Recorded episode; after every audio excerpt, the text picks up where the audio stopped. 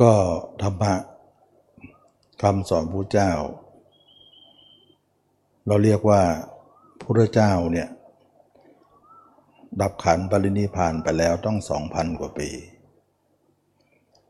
เราก็พยายามที่จะปฏิบัติตามท่านนะแต่ศาสนาเนี่ย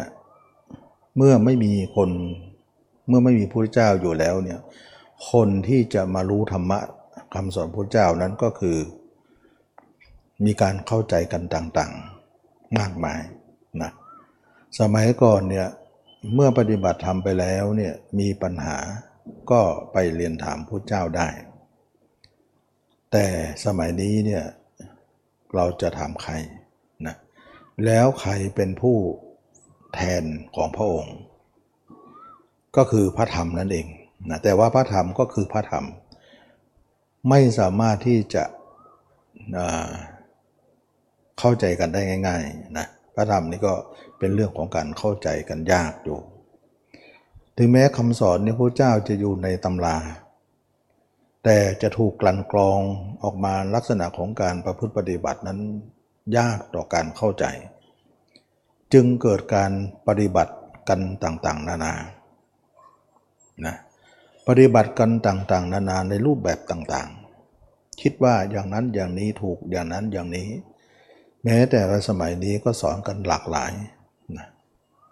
ก็เคยพูดมาแล้วว่าศาสนา 2,000 กว่าปีต้องกลายไปนะกลายพันธุ์ไป หลายอย่างทีนี้นักปฏิบัติธรรมทั้งหลายเนี่ยเราจะทำยังไงให้การประพฤติปฏิบัติของเรานั้น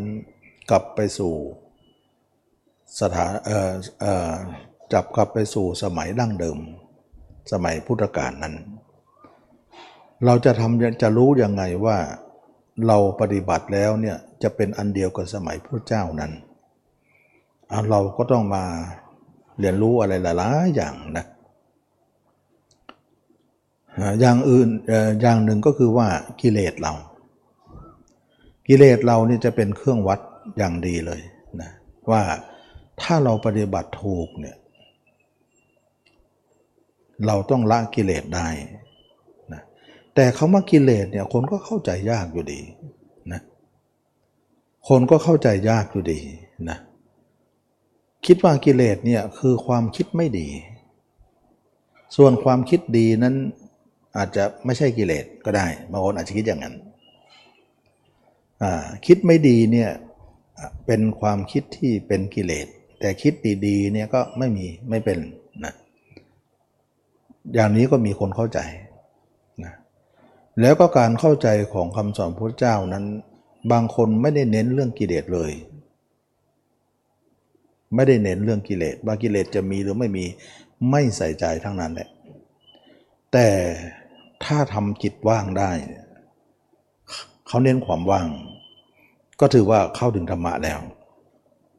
อันนี้ก็มีมีเยอะ บางคนหนักเข้าไปอีกว่า ถ้าเราเรียนรู้ธรรมะได้จำได้คล่องปากขึ้นใจ สามารถจะพูดธรรมะได้หมดเลยจำมานะนั่นก็หมายถึงว่าเราเข้าถึงธรรมแล้ว เอาแค่ความจดจำพอแล้วนะธรรมะนั้นเป็นของเสวยไม่ได้นะจดจำได้ อันนี้ก็เยอะแยะไปหมดนะคนก็เรียกว่าแบกคัมภีร์นะรู้มันหมดเลยทั้งคัมภีร์ แต่พูดได้ แต่มันไม่ได้เสวย เราลืมไปเรื่อยๆว่าคำมาคำสอนพระเจ้าเนี่ยมีสามประการ ปริยัติปฏิบัติ ปฏิเวทนะปริยัติก็คือการเรียนรู้คำพีทั้งหมดก็ได้หรือบางส่วนก็ได้ แล้วก็ปฏิบัตินะก็คือประลงมือปฏิบัติ แต่เขาไม่ได้ปฏิบัติอะไรจำมาแล้วก็สอนเลยนะแล้วก็เอา เอาคำสอนว่าถือว่าเป็นธรรมะแล้ว อย่างนั้นก็เรียกว่าทฤษฎีหรือว่าปริยัตินั่นเองอันเดียวกันนะสมัยนี้ก็เรียกว่าทฤษฎีแต่ไม่ไม่มีปฏิบัติ เป็นรูปเป็นเป็นนามธรรมไม่ใช่รูปธรรมนะแล้วปฏิบัติแล้วเนี่ยก็ต้องดูผลก่อนปฏิเวทปฏิเวทปฏิเวทะหรือปฏิเวทนั่นเองก็คือผลผลนั้นคือการละกิเลสหรือไม่นะ ละได้ก็ใช่ ละไม่ได้ก็ไม่ใช่นะละไม่ได้ก็ไม่ใช่ อันนี้ก็เป็นเรื่องว่าคำสอนพระเจ้าต้องครบสามประการนะปริยัติปฏิบัติปฏิเวทปฏิเวทก็คือการรับผลอันนั้นแล้วนะไม่งั้นเรียกว่า โสดาปฏิมักโสดาปฏิผล มีมักมีผล สกิทามักสกิทาผลอรหันตมักอรหันตผลอย่างนี้เป็นต้นนะ อันนี้ก็แปลถึงว่ามีมีการกระทำแล้วก็มีการเสวยผลนะเป็นลำดับลำดับลำดับลำดับไป อันนี้ก็การการที่เข้าใจธรรมะหลากหลายพระเจ้าก็ไม่อยู่แล้ว พระธรรมก็เป็นเพียงคำพีอยู่ในตำราอยู่ในตู้ก็ไม่ได้มามามามาสอนมาสั่งอย่างไร และแต่เราจะหยิบมามาศึกษาเท่านั้นเอง แต่สมัยก่อนพุทธเจ้าเนี่ยยังมีพระชนอยู่เนี่ยพิสูจสงฆ์ทั้งหลายก็ปฏิบัติผิดถูกก็มีเห็นไหมผิดก็มีถูกก็มีผู้เจ้าก็เคลียร์กันนะเรียกเข้ามาพบแล้วก็ทำให้ถูกซะแก้ปัญหาซะจนสุดท้ายเนี่ยนะวันจะปรินิพานหรือใกล้ปรินิพานนั้นก็กล่าวถึงว่าประชุมสงฆ์นี้มีอะไรสงสัยไหมอย่าเสียใจนะว่าเรายังอยู่เนี่ย ความสงสัยนั้นมีอยู่แต่ไม่ถาม แต่เมื่อพระองค์ล่วงลับไปแล้วเนี่ยจะมาเสียใจว่าตอนอยู่ทำไมไม่ถามล่ะตอนตอนล่วงลับแล้วจะถาม แล้วไม่มีผู้เจ้าแล้วจะเสียใจ ก็ไม่มีคนถามนะเพราะว่าท่านก็บอกว่าคนที่อยู่ในที่นี้เนี่ยต่ำสุดก็คือโสดาบันธรรมดาจะไม่มีการถาม เพราะว่าโสดาบันเป็นผู้รู้ธรรมระดับที่เป็นมาตรฐานพอ ถึงจะไม่ถึงพระอรหันต์แล้วนะอันนี้ก็ อันนั้นก็อีกอย่าง อันนั้นก็หมายถึงว่าผู้เจ้ารับรองนะแต่คนที่ไม่ถึงโสดาบันนั้นแน่นอนนะความสงสัยย่อมมีแน่นอน ไม่งั้นจะละความสงสัยได้หรือพระโสดาบัน ทีนี้ว่าเราก็มาศึกษา 2,000 กว่าปีที่หลังจากพุทธเจ้าแล้วเนี่ยรู้ตการแล้วเนี่ยศาสนาก็ยังมีอายุอยู่นะอายุการผ่านไว 5,000 ปียังไม่ถึง เราเกิดก็ระหว่างกึ่งพอดีนะความจริงก็เกิดมาเรื่อยๆนั่นแหละนะแต่ว่ามันเพิ่มมาช่วงนี้กึ่งพอดีเราก็เกิด ไม่กึ่งก็เกิดอยู่แล้วนะแต่มันเกิดไปผ่านไปแล้วนะเดี๋ยวถ้าไม่พ้นทุกข์ก็จะเกิดต่อไปอีกไปเรื่อยๆเนี่ยกึ่งหรือไม่กึ่งก็เกิดอยู่ประจำอยู่แล้ว ทีนี้เรามาดูซิว่าเราปฏิพฤติปฏิบัติธรรมนั้นนะ่ะ การปฏิบัติธรรมนั้นหลายคนก็ให้ความเห็นต่างๆ ว่าบางคนเนี่ยปฏิบัติเพื่อละกิเลส บางคนปฏิบัติไปเนี่ยไม่สนใจเรื่องกิเลสหรอก แต่ขอให้จิตว่างก็พอใจแล้ว บางคนเนี่ยไม่ได้สนใจจิตว่างหรอกพอพอพอที่เรารู้อ่านได้คล่องปากขึ้นใจ อ่านธรรมะได้ รู้ธรรมะจำได้จำแม่น ก็เป็นอันว่าเข้าถึงธรรมแล้ว เขาเรียกว่าด้วยการศึกษา ด้วยการค้นคว้าด้วยการจำทรงจำก็ถือว่าเข้าถึงธรรมแล้ว เราเห็นไหมว่าแค่แค่นี้ก็หลากหลายแล้วนะหลากหลายแล้วว่าบางคนเนี่ยต้องเอากิเลสออกก่อนนะอันนั้นก็หมายถึงว่าตรงประเด็นเลย ตรงประเด็นเลยว่าเรามาศึกษาพระธรรมคำสอนพระเจ้านั้นตรงประเด็น ก็คือหวังว่าจะละกิเลสนั่นเอง บางคนเนี่ยไม่ได้หวังละกิเลสอะไร ขอให้จิตว่าง ก็ถือว่าสำเร็จประโยชน์แล้วนะกิเลสจะมีไม่มีไม่ต้องสนใจ บางคนก็เพียงแต่ทรงจำมาจำได้คล่องปากขึ้นใจก็สอนคนเยอะแยะไปหมด แล้วก็ถือว่านั่นคือเข้าถึงธรรมแล้ว แต่ผลไม่มี เป็นเป็นทฤษฎีเท่านั้นนะเป็นทฤษฎีเป็นปฏิยัติเท่านั้นไม่มีปฏิบัติ แล้วก็ แน่นอนจะไม่มีปฏิเวทเลย เขาถือว่านั่นคือการเข้าถึงธรรมแล้วนะอันนี้เราก็เห็นว่าสมัยนี้มีอย่างนั้นจริงๆ เรามาดูที่ว่าคนที่จำมานั้นเราอาจจะไม่สงสัยว่าเอออย่างนั้นก็มีไม่สงสัยหรอกว่ามันมีอยู่จำมาอ่านมาแล้วก็ศึกษา บางครั้งแม้แต่นักบวชนะบวชมาเนี่ย แม้แต่ว่าเป็นนักบวชผู้ใหญ่บวชมานานแล้ว ยังไม่เชื่อว่านิพพานมีเลยนะไม่เชื่อหรอกไม่เชื่อหรอกว่าจะมีนิพพาน เอา้าบวชมาได้ยังไง เคยเคยเคยประจักษ์ถามจริงว่าเชื่อนิพพานไม่เชื่อเอ้าบวชเป็นพระตั้งนานผมยังไม่เชื่อแล้วแสดงว่าท่านบวชได้เหตุผลอื่นนะด้วยด้วยเหตุผลอื่น ไม่ได้บวชบวชเพื่อเพื่ออย่างนี้ ก็บวชไม่ไม่เชื่อดิก็ไม่เชื่อนั่นแหละนะก็สงสัยก็ไม่เชื่อนั่นแหละอย่างนั้นก็ยังมีนะนะจึงว่าเราก็เห็นหลากหลายนะแต่ทีนี้ว่าเราก็ไม่ว่ากันนะแต่ว่าเราให้เห็นภาพออกมาเท่านั้นว่ามันมีอยู่นะแล้วแต่ใครจะเอาหรือไม่เอาหรือจะเอาแค่ไหน ทีนี้ว่าคนที่จำมาเนี่ยคล่องปากเคลื่อนใจสอนแล้วก็ามาสอนรู้ธรรมะนั้นเราเข้าใจคนประเภทนั้นก็มี แต่ไม่เข้าใจตรงที่ว่าบางคนประพฤติปฏิบัติธรรมนั้นทำให้จิตให้ว่าง ก็ถือว่าเข้าถึงธรรมะแล้วนั้นเป็นยังไง อันนี้ก็จะลึกเข้ามานิดหนึ่งนะแล้วจะมาจะกล่าวเรื่องของการละกิเลสทีหลังนะเราจะมาพูดกันว่า คนที่ทำให้จิตว่างได้ ถือว่าบรรลุเป้าหมายของการละของของการเข้าถึงพระธรรมคำสอนพระเจ้าแล้ว เป็นยังไง ก็คือก่อนอื่นก็คือมันมาทำสมาธินี่แหละนะสมาธิธรรมดานี่แหละสมาธิธรรมดาก็สอนกันหลากหลาย เรื่องบริกรรมน้นบริกรรมอย่างนี้ก็ว่ากันไปตามอาจารย์ แต่จุดประสงค์เดียวกันก็คือว่าทำแล้วจิตมันรวมได้ เมื่อรวมก็ว่างได้ เวลาจิตมันรวมเนี่ยมันก็จะว่างลง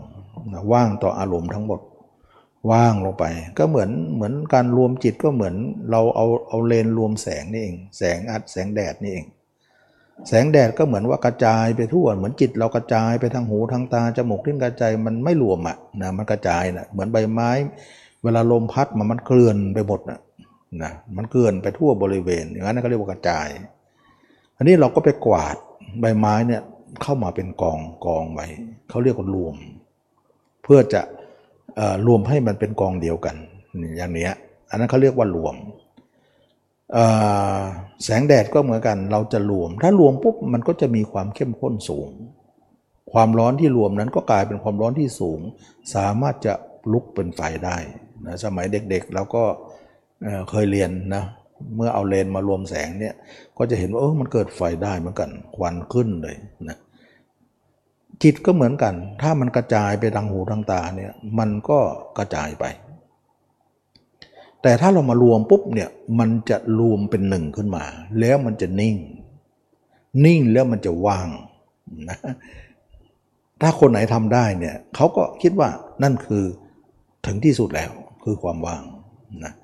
แต่ทีนี้มันไม่ได้ว่างตลอดนี่มันเป็นว่างเข้าตอนเข้านะตอนเข้าสมาธิเนี่ยมันว่าง แต่เวลาออกมาวุ่นนะนะออกมามันก็วุ่นเหมือนเดิม ก็เหมือนว่าใบไม้เราลุกกวาดเป็นกองแล้วเนี่ยนะมันก็รวมละนะแต่ต่อมาลมพัดบ้าง กองนั้นก็กระจายอีกแล้วนะกระจายแล้วมันก็เกลื่อนอีกแล้วก็เหมือนว่า เวลาออกสมาธิใบไม้ก็เกลื่อนไปหมดเลย เพราะพัดกองนั้นปลิวไปหมดเลยนะก็เหมือนว่าอารมณ์เนี่ย ต็มไปหมดเลย เขาเรียกว่าวุ่นละแล้วก็คนนั้นก็ไปกวาดใหม่ รวมเป็นกองใหม่นะทิ้งไว้กลางลานนั่นแหละนะก็ถือว่าสำเร็จประโยชน์แล้วเวลาต่อมาลมมาก็กระจายอีกแล้ว อย่างเงี้ยเขาเรียกว่า วุ่นกับว่าง ว่างกับวุ่น วุ่นกับว่าง อันนี้นักปฏิบัติก็จะเข้าใจ ถ้าคนไหนฝึกสมาธิมาเนี่ยก็จะเห็นพระสภาวะนี้เลย นะแล้วก็เป็นอยู่อย่างนั้นอะตลอดชีวิตเลย ไม่มีอะไรดีกว่านั้นนะเหมือนกับว่าทำทุกครั้งก็นับหนึ่งใหม่ทุกครั้ง เราสังเกตไปนับเเวลาทำสมาธิเนี่ยเราก็เหมือนนับหนึ่งนะหนึ่งแล้วเนี่ยก็ไปสองสามสี่ห้าก็แล้วแต่นั่งสมาธินิ่งลงไปเนี่ยเวลานิ่งถึงที่สุดแล้วเนี่ยจิตออกมา ออกมาจิตก็วุ่นไปสารพัดอารมณ์ แล้วก็มาทำใหม่ก็เหมือนนับหนึ่งใหม่นะ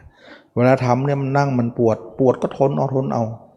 จนข้ามความปวดได้ ถ้าจิตมันรวมก็ลืมความปวดไปเลย ความจริงลืมนั่นเองคือข้ามนั่นเองนะไม่สนใจปวดแล้วเราดูที่จิตนิ่งกันแล้วกันนิ่งก็ลืมไปเลย แล้วก็เวลาเข้าลึกๆเนี่ย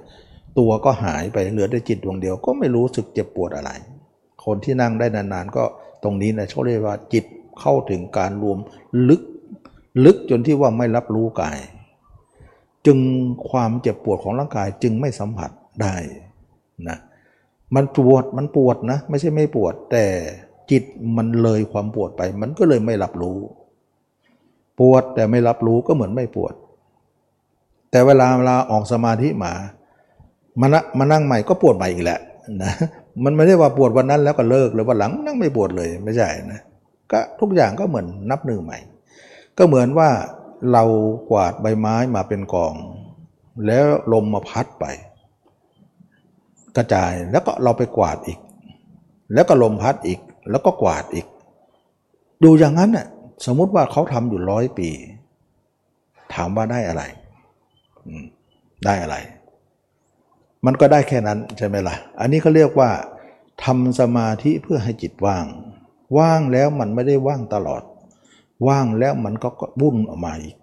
บุ่นนั้นมากกว่าว่างด้วยซ้ำสมมติว่าเรานั่งสมาธิเช้าชั่วโมง เย็นชั่วโมงได้สองชั่วโมง วันหนึ่ง24 ชั่วโมงหักไปสอง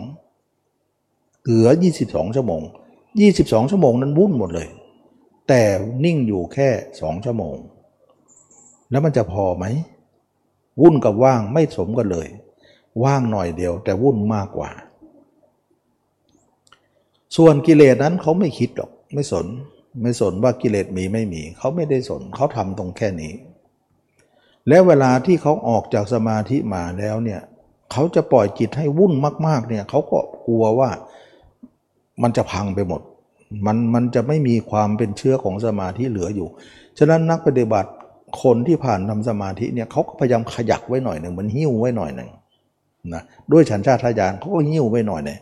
มันไปแต่ขอให้ไปก็มีการหยุดไว้บ้าง มันก็เลยมีจิตหนึ่งหยุดจิตหนึ่งคิด สังเกตดูไหมจิตหนึ่งนิ่งอยู่จิตก็คิดไปกระดับกระดับเหมือนเรากดหัวงูไว้น่ะหัวมันนิ่ง แต่หางมันกระดิกกระดิกกระดิกกระดิกแต่ก็คืองูตัวเดียวกัน อย่างนั้นแหละเหมือนเราจับจิ้งจกนะกดหัวไว้ หางมันก็กระดิกไปกระดิกมากระดิกไป ถามว่าหัวมันนิ่งนั่นแหละพอใจแล้ว ส่วนหางมันน่ะมันดิ้นช่างมัน นะจิตหนึ่งนิ่งอยู่ เราพอใจแล้ว จิตหนึ่งคิดอยู่ช่างมัน ปล่อยมันไป ถือว่านั่นธรรมชาติของมันที่มันเป็นเช่นนั้น อย่างนี้เขาเรียกว่าสงบกดสงบแบบกดข่มนะก็เหมือนกดหัวงู กดหัวจิ้งจกไว้หางมันก็กระดิกไปกระดิกมา ขอให้หัวมันนิ่งก็ได้ละ พอแล้วนะอย่างนี้เขาเรียกว่าทำสมาธิเพื่อกดข่ม ทำสมาธิเพื่อข่มขี่ หัวมันนะแล้วเวลาเข้าเข้าสมาธิก็นิ่งหมดเลย เวลาออกมาก็จะเป็นลักษณะนี้ แต่ว่าจันชาตญาณของคนทำสมาธิเขาจะไม่ปล่อยเหมือนคนทั่วไปหมดหมดหรอกปล่อยหมดเลยเนี่ยเขาไม่เขาต้องขยักไว้ส่วนหนึ่ง ฉะนั้นขยักนั้นเนี่ยมันจึงมีจิตหนึ่งนิ่ง จิตหนึ่งคิด แล้วเขาก็ดูความคิดไป ดูไปก็ร้อยปีก็ไม่จบ เพราะว่าโลกนี้ไม่มีที่สิ้นสุดนะไม่มีที่สิ้นสุดแล้วก็คำว่าจิตจะสิ้นสุดก็ไม่เกิดขึ้นนะไม่เกิดขึ้นเลย เขาจะดูหรือไม่ดูก็ตาม ก็มีการสอนว่าตามดูตามรู้บ้าง ดูความเกิดดับบ้าง รู้แล้วเฉยบ้างนะทำใจกลางๆไว้บ้าง อุเบกขาไว้บ้างแล้วแต่นะแต่ทั้งนี้ทั้งนั้นก็คือเป็นการทำจิตให้ว่างเท่านั้นนะว่างแล้วก็วุ่น ก็ไม่ใช่ว่าว่างแล้วจะว่างเลย มันวุ่นด้วยวุ่นมากกว่าว่างด้วยซ้ำนะอันนี้ก็เป็นเรื่องของการที่ว่า คนทำสมาธิประเภทนี้ก็เยอะ อย่างนี้นะเขาเรียกว่าทำสมาธิเพื่อให้จิตว่าง ถ้าว่างเราก็บรรลุเป้าหมายแล้ว แล้วเราจะอยู่อย่างนี้ก็ช่างเถอะร้อยปีก็เป็นอยู่อย่างนี้ก็ช่างเถอะ แต่ขอตอนตายเนี่ยเข้าสมาธิได้แล้วตายในสมาธิเราก็นิพพานได้เลยเพราะตอนนั้นมันว่างหมดแล้ว เขาคิดอย่างนั้น เขาเอาความว่างนั้นเป็นนิพพาน ส่วนกิเลสนั้นมีหรือไม่มีนั้นมันมีอยู่แล้วนะมันไม่ใช่ว่าไม่มี มีอยู่แล้วมีเต็มๆเลย แต่เขาไม่สนใจ เขาสนใจว่านิพพานคือความว่างนะเขาปีความหมายว่าความว่างคือนิพพาน เขาขอว่าทำไปทำไปฝึกให้ให้ชำนาญและเวลาตายเพื่อจะเข้าในความว่างนั้นได้ แล้วก็นิพพานแล้ว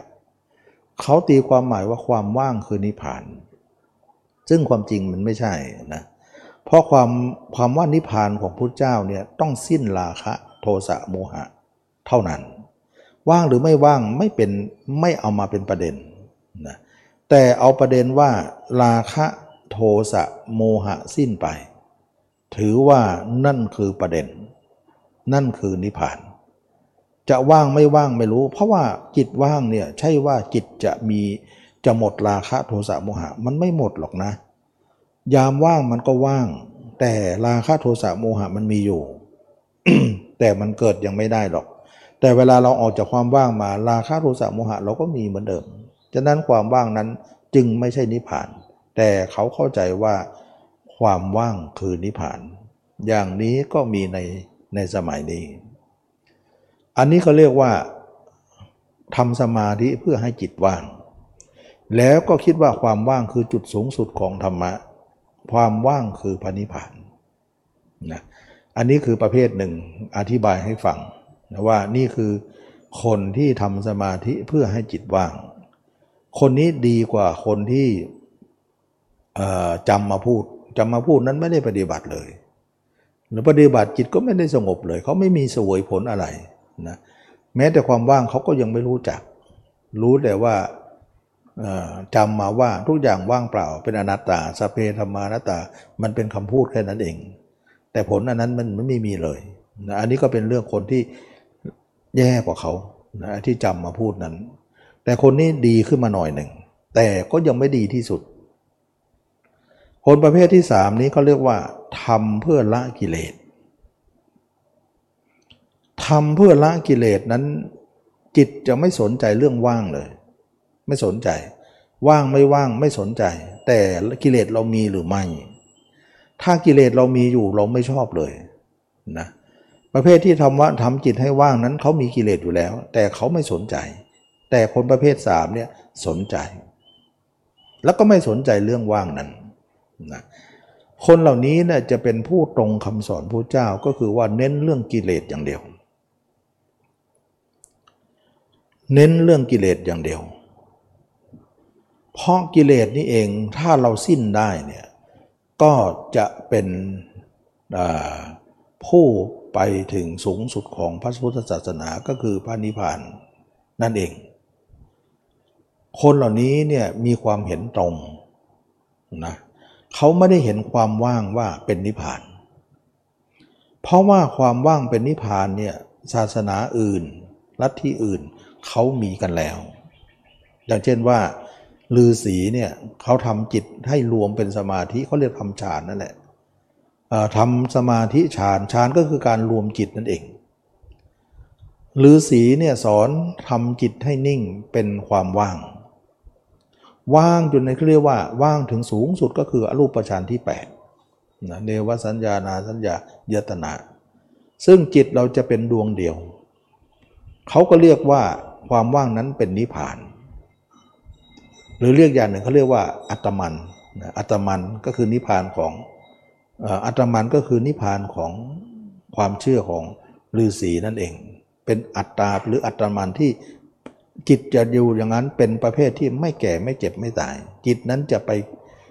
เป็นอิสระภาพที่ไม่แก่ไม่เจ็บไม่ตายเขาเชื่อว่าตรงนั้นคืออัตมันหรือนิพพานนั่นเอง ถ้าเราไปเอานิพพานตรงนั้นก็จะตรงกับเขาอีกนะกลายว่าฤาษีเนี่ยผู้เจ้าก็ไปเอาแบบฤาษีมาผู้เจ้าก็ไม่เป็นพระผู้ยิ่งใหญ่สูงสุดดิฤาษีก็จะเป็นผู้ยิ่งใหญ่ผู้เจ้ายังไปเรียนแบบอีกทีหนึ่งซึ่งพุทธเจ้าเนี่ยไม่ได้พุทธเจ้าต้องสูงกว่านั้นนะฉะนั้นจึงว่าทำจิตให้ว่างนั้นเป็นนิพพานของพรหมคือคนตายแล้วจะไปเกิดพรหมโลก หรือนิพพานฤาษี หรือนิพพานอัตมันนั่นเอง เราก็จะไปตรงตรงนั้น ก็จะกลายเป็นคนนอกศาสนาไป ซึ่งพุทธศาสนาเนี่ยไม่ใช่นะนิพพานไม่ใช่อย่างนั้น นิพพานคือการสิ้นราคะโทสะโมหะ แต่วิธีนี้เขาจะไม่พูดเรื่องกิเลสเลย ไม่พูด เขาจะพูดเรื่องจิตว่างอย่างเดียวนะเขาไม่พูดหรอกเพราะเขาพูดปุ๊บเนี่ยเขาจะรู้แล้วเขามีกิเลสรู้อยู่แล้วแแต่เขาไม่พูดหรอกถ้าพูดก็กระเทือนตัวเอง ตัวเองก็จะมีปมด้อยตรงนั้นว่าละกิเลสไม่ได้ แล้วก็จะเอาความว่างนั้นมามาพัฒนา เป็นเรื่องของการที่จะเอามาเขาเรียกว่ามามามาพูดกันกันจริงจังนะเพื่อให้เป็นความโดดเด่นว่าตรงนั้น แต่กิเลสเนี่ยจะไม่มาพูดไม่แง้มเลย เพราะว่ามันเป็นปมด้อยที่เขาละไม่ได้ทีนี้นิพพานของพระเจ้าเนี่ยไม่ใช่เป็นอัตมัน สังเกตไหมพระเจ้าไปทำนสิทำสมาธิกับอาลาบททุกดาบทสูงสุดเลย ซึ่งสมัยนั้นอาลาบททุกดาบทก็ถือว่านั่นคือนิพพานแล้วพระเจ้าอำลาเลยไม่ใช่ เพราะว่าออกมากิเลสก็ยังมีอยู่ฉะนั้นเวลานั่งนักสมาธินักกรรมฐานทำสมาธิเนี่ยตอนเข้ามันไม่มีหรอกเพราะจิตมันเนี่ยจิตเวลาเข้าสมาธิลึกๆนะ เรามองกิเลสไม่มีหรอก แต่มันจะมีตอนออกทำไมตอนเข้าจิตเราว่างได้ กิเลสสักตัวหนึ่งก็ไม่มี ราคะก็ไม่มีโทสะก็ไม่มีโมหะก็ไม่มี ไม่มีเพราะว่าเราตีห่างออกมาจากการเกิดราคะโทสะโมหะ หรืออย่างหนึ่งเขาเรียกว่า เราเอาความสงบไปทับไว้ ที่โบราณบอกว่าหินทับหญ้านั่นเอง แสดงว่าความนิ่งของเราความว่างของเรามันทับกิเลสเราไว้ จึงมองไม่เห็น ท่านจึงเรียกว่า ความกดทับ หรือสมาธิทับ หรือว่าหินทับหญ้า เวลาทับแล้วเนี่ยเหมือนจะตายแต่ไม่ตายนะเวลาออกมามันฟื้นขึ้นมา และอีกประการหนึ่งว่า ทำไมเราเข้าสมาธิลึกเนี่ยจึงไม่เห็นกิเลสเราจะเกิดขึ้นได้เลย แต่ทำไมเราออกมาถึงมีล่ะ เพราะตอนเข้าสมาธิเราขาดอุปกรณ์นะขาดอุปกรณ์ ตอนออกมามันมีอุปกรณ์พร้อมเสร็จ มันถึงได้เกิดกิเลสนะคำว่าอุปกรณ์เป็นอย่างไร อธิบายให้ฟังนะ คือการจะเกิดของกิเลสเนี่ยมันต้องมีอุปกรณ์อยู่สามประการ กิเลสถึงจะเกิดได้ กรณีเดียวกันว่า การเกิดของไฟ ก็จะเกิดอยู่มีอุปกรณ์อยู่สามประการนะสมัยก่อนนะเราไม่มีไฟแช็กสมัยก่อนก็เอาไม้มาสีกันนะเขาเรียกว่าการเกิดของไฟต้องมีอยู่มีอุปกรณ์ของการกระทำให้เกิดไฟ ถ้าไม่มีอุปกรณ์มันก็เกิดไฟไม่ได้ ก็คืออุปกรณ์ก็คือหนึ่งไม้นะไม้ต้องมีสองอันนะอันหนึ่งเนี่ยอันหนึ่งเป็นมีอุปคืออุปกรณ์อันหนึ่ง อันที่หนึ่งไม้อันที่สองนั้นคืออุปกรณ์อันที่สองแล้วก็ความพยายามของบุคคลคือการเสียดสีกัน เอาไม้สองอันนั้นแหละแล้วก็มีความพยายามที่จะเอาไม้นั้นมาถูกันสีกัน เป็นอุปกรณ์ที่สามพูดง่ายๆคือ ไม้อันหนึ่งเป็นอุปกรณ์ที่หนึ่งไม้อันสองอุปกรณ์ที่สอง แล้วก็แรงเสียดสีซึ่งคนนั้นพยายามอยู่ นั้นเป็นอุปกรณ์ที่สามสามอย่างประจวบกันไฟถึงจะลุกอยู่ๆเนี่ยไฟจะเกิดขึ้น โดยไม่มีสาเหตุนี้ไม่ได้ อันนี้เขาเรียกว่า ไฟเกิดจากการมีอุปกรณ์พร้อมเสร็จสามประการไฟจึงเกิด จึงเรียกว่าการเกิดกิเลสนั้นก็เกิดอยู่อุปกรณ์สามอย่าง แต่ตอนที่เราเข้าสมาธิเนี่ยมันขาดอุปกรณ์นี้ มันก็เลยไม่เกิด สมมุติว่าสามอย่างเนี่ยขาดอย่างหนึ่งได้ไหม ไม่ได้นะไม้อันหนึ่ง เท่านั้นไม่มีอันที่สองเราจะเอาไม้ไปสีอะไรจะพยายามสีอะไร มันก็ไม่มีคู่ต่อสู้ ไม่มีแรงไม่มีคู่เสียดสี มันจะเกิดได้ยังไงอา้ามีไม้สองอัน แต่แรงพยายามไม่มี ถึงจะเกยกันไว้หรือว่าขี่กันไว้หรือเอาวางด้วยกัน มันก็เกิดไฟไม่ได้ เพราะมันไม่มีแรงเสียดสีฉะนั้นมีแรงเสียดสีแต่ไม่มีไม้ก็ไม่ได้ ฉะนั้นมันต้องมีอุปกรณ์พร้อม มีตะเกียงนะมีไส้มีน้ำมันนะมีไส้มีน้ำมัน มีตัวของตะเกียง ไฟถึงจะติดได้นะ ถ้าขาดอย่างใดอย่างหนึ่งก็จะไม่มีการติดของไฟอย่างเงี้ยเขาเรียกว่าอุปกรณ์พร้อมนะฉะนั้นเวลาเราเข้าไปในจิตเนี่ยเเข้าไปในสมาธิเนี่ยอุปกรณ์เราไม่ได้ไม่มี จิตมันก็เลยทำให้ไม่เกิดกิเลสแต่ออกมามันมี อะไรคือว่าอะไรคืออุปกรณ์ที่ตอนออกแล้วมีนะเเวลาเราจิตเรานิ่งอยู่ในสมาธิเนี่ยโอ้กิเลสเราไม่มีเลยเนาะความจริงมันมี แต่อุปกรณ์มันไม่มี มันก็เลยเหมือนไฟนั้นดับลงนะแต่เวลาออกสมาธิมา อุปกรณ์มันมี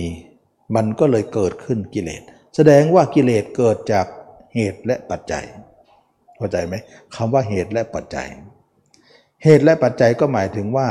อุปกรณ์ทั้งสามนั้นมีอยู่นั่นแหละคือเหตุปัจจัยมัน ไฟถึงเกิดนะไฟเกิดเพราะมีเหตุปัจจัย มีตะเกียง มีน้ำมัน มีไส้ ไฟจึงเกิด มีการเสียดสีของไม้ทั้งสอง และแรงพยายาม จึงเกิดการเกิดเป็นไฟ อย่างนี้เขาเรียกว่ามีเหตุปัจจัย แสดงว่าทุกอย่างเกิดด้วยเหตุปัจจัย เราเคยได้ยินไหมว่าทำทั้งหลายเกิดแต่เหตุ ไม่เหตุดับทำนั้นก็ดับ หรือทุกนั้นก็ดับอย่างนี้ก็แสดงว่า กิเลสมันเกิดเพราะเหตุปัจจัย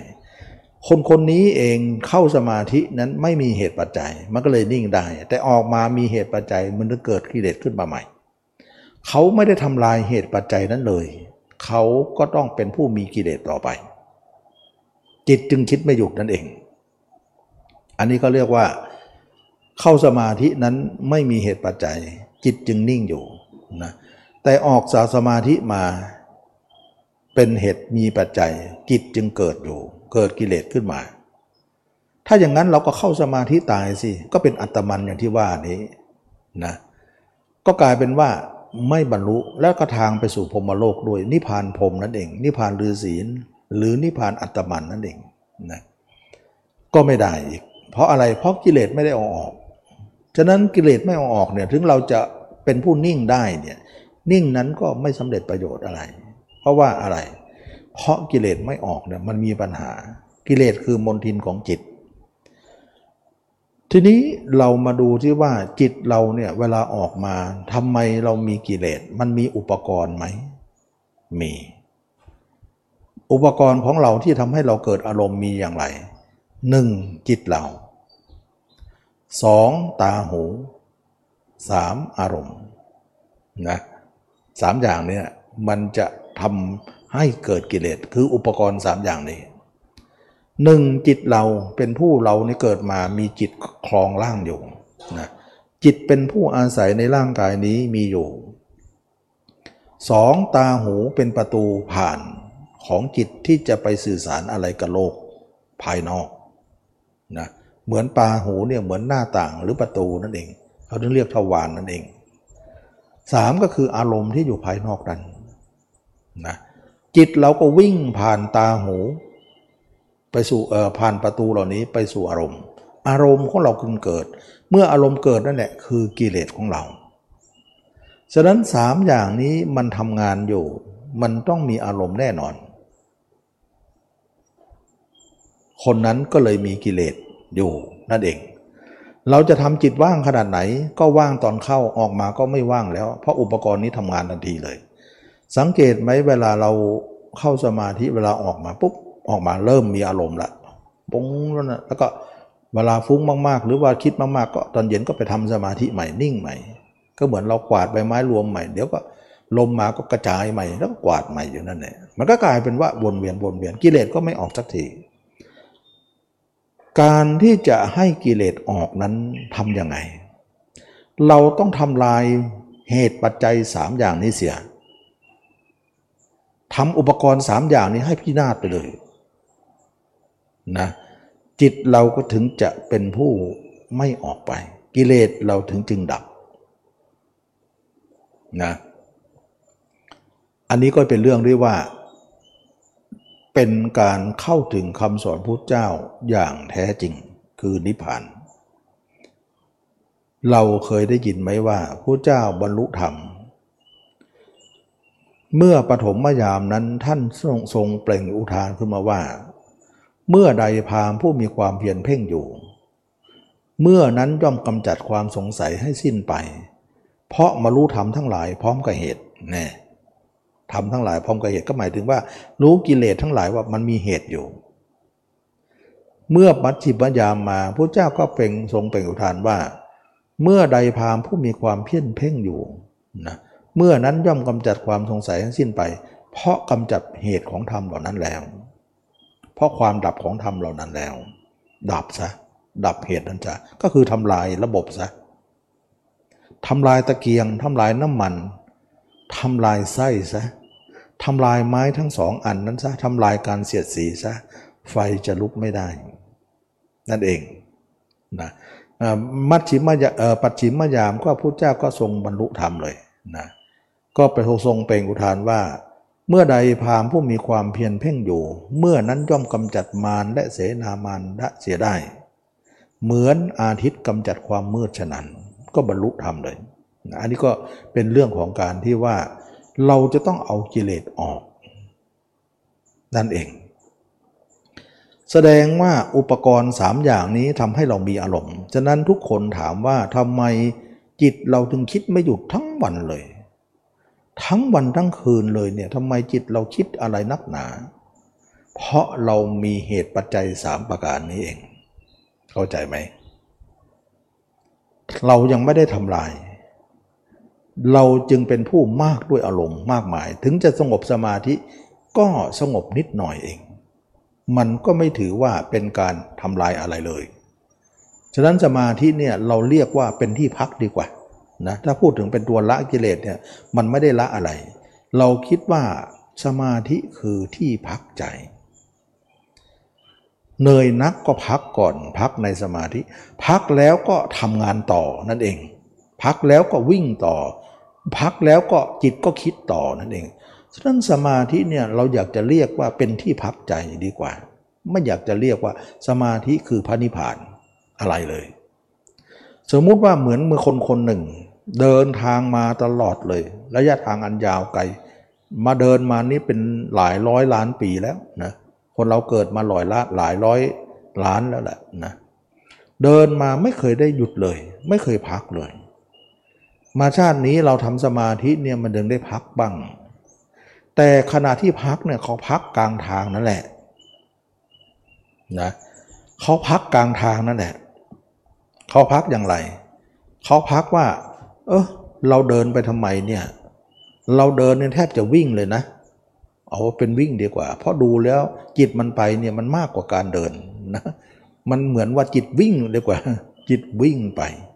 นะ ดูทุกวันเนี่ยจิตมันเร็ว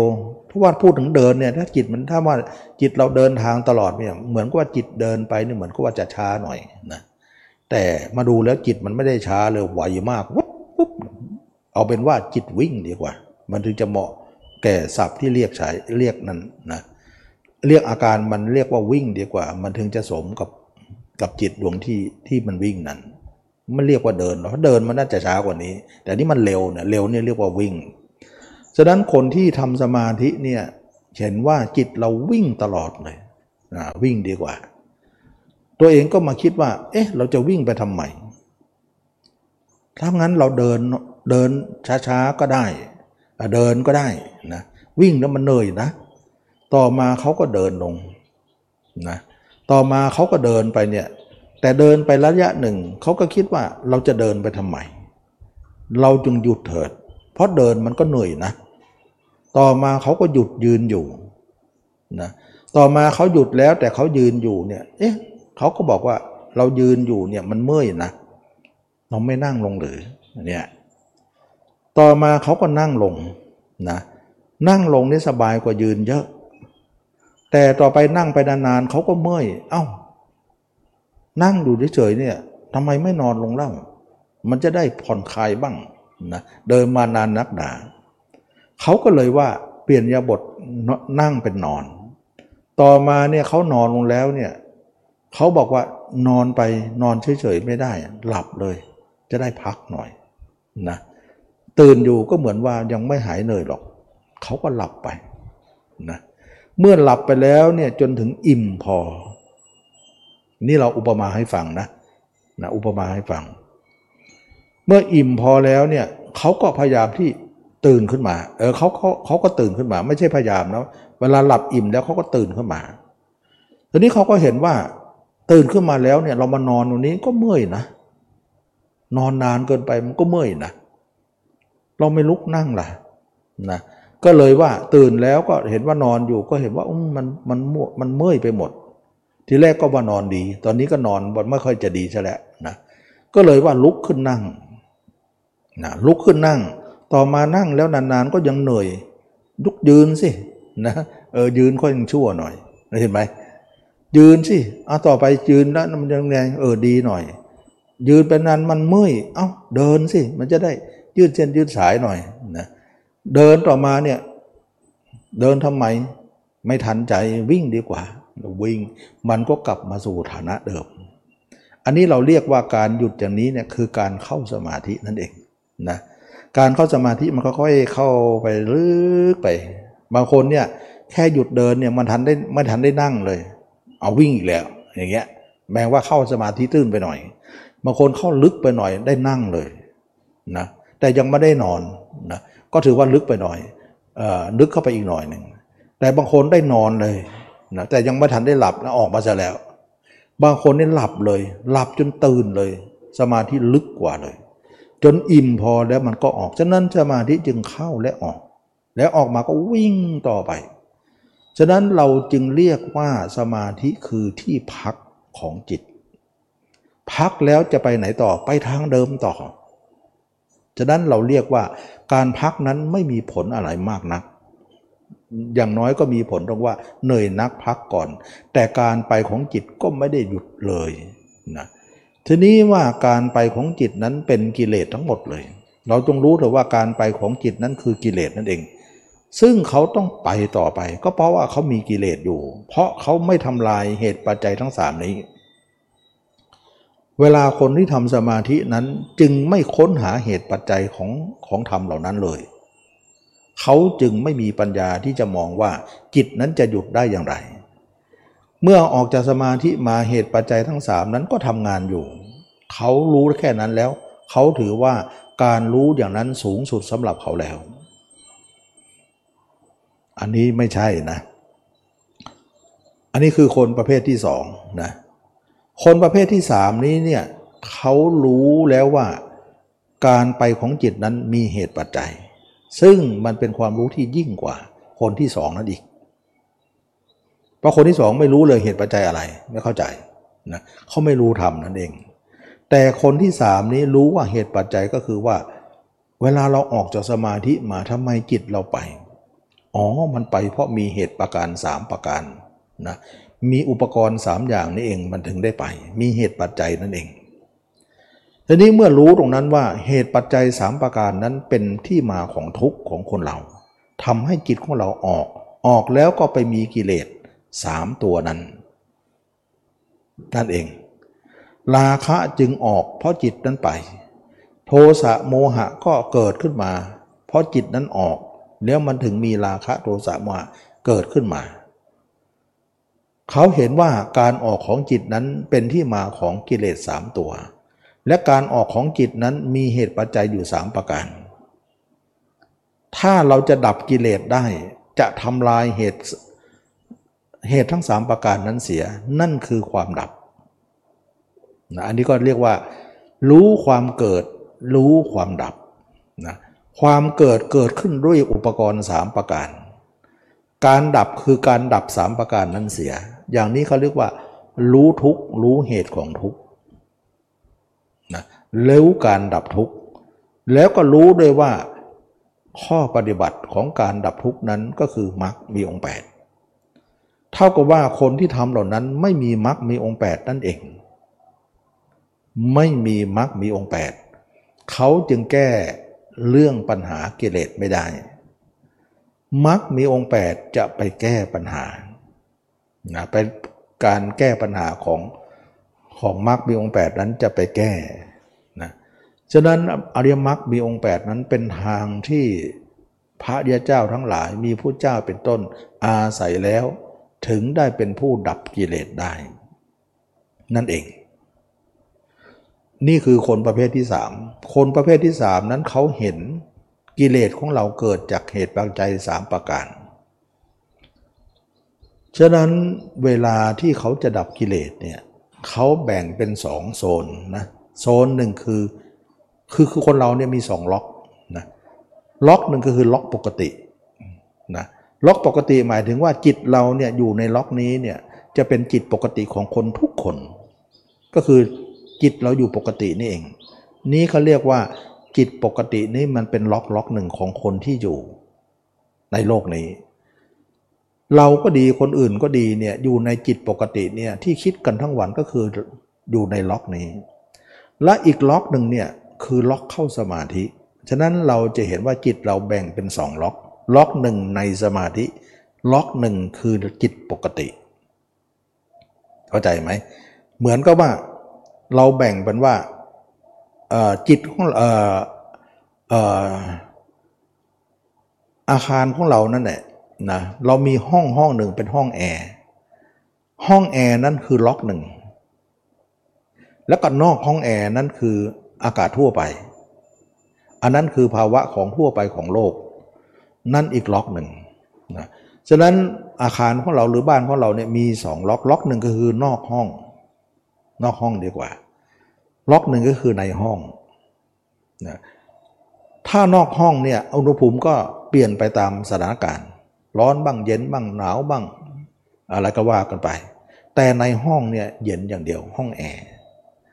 อย่างนี้เขาเรียกว่านอกห้องแอร์นี่คือจิตปกติของคนทั่วไป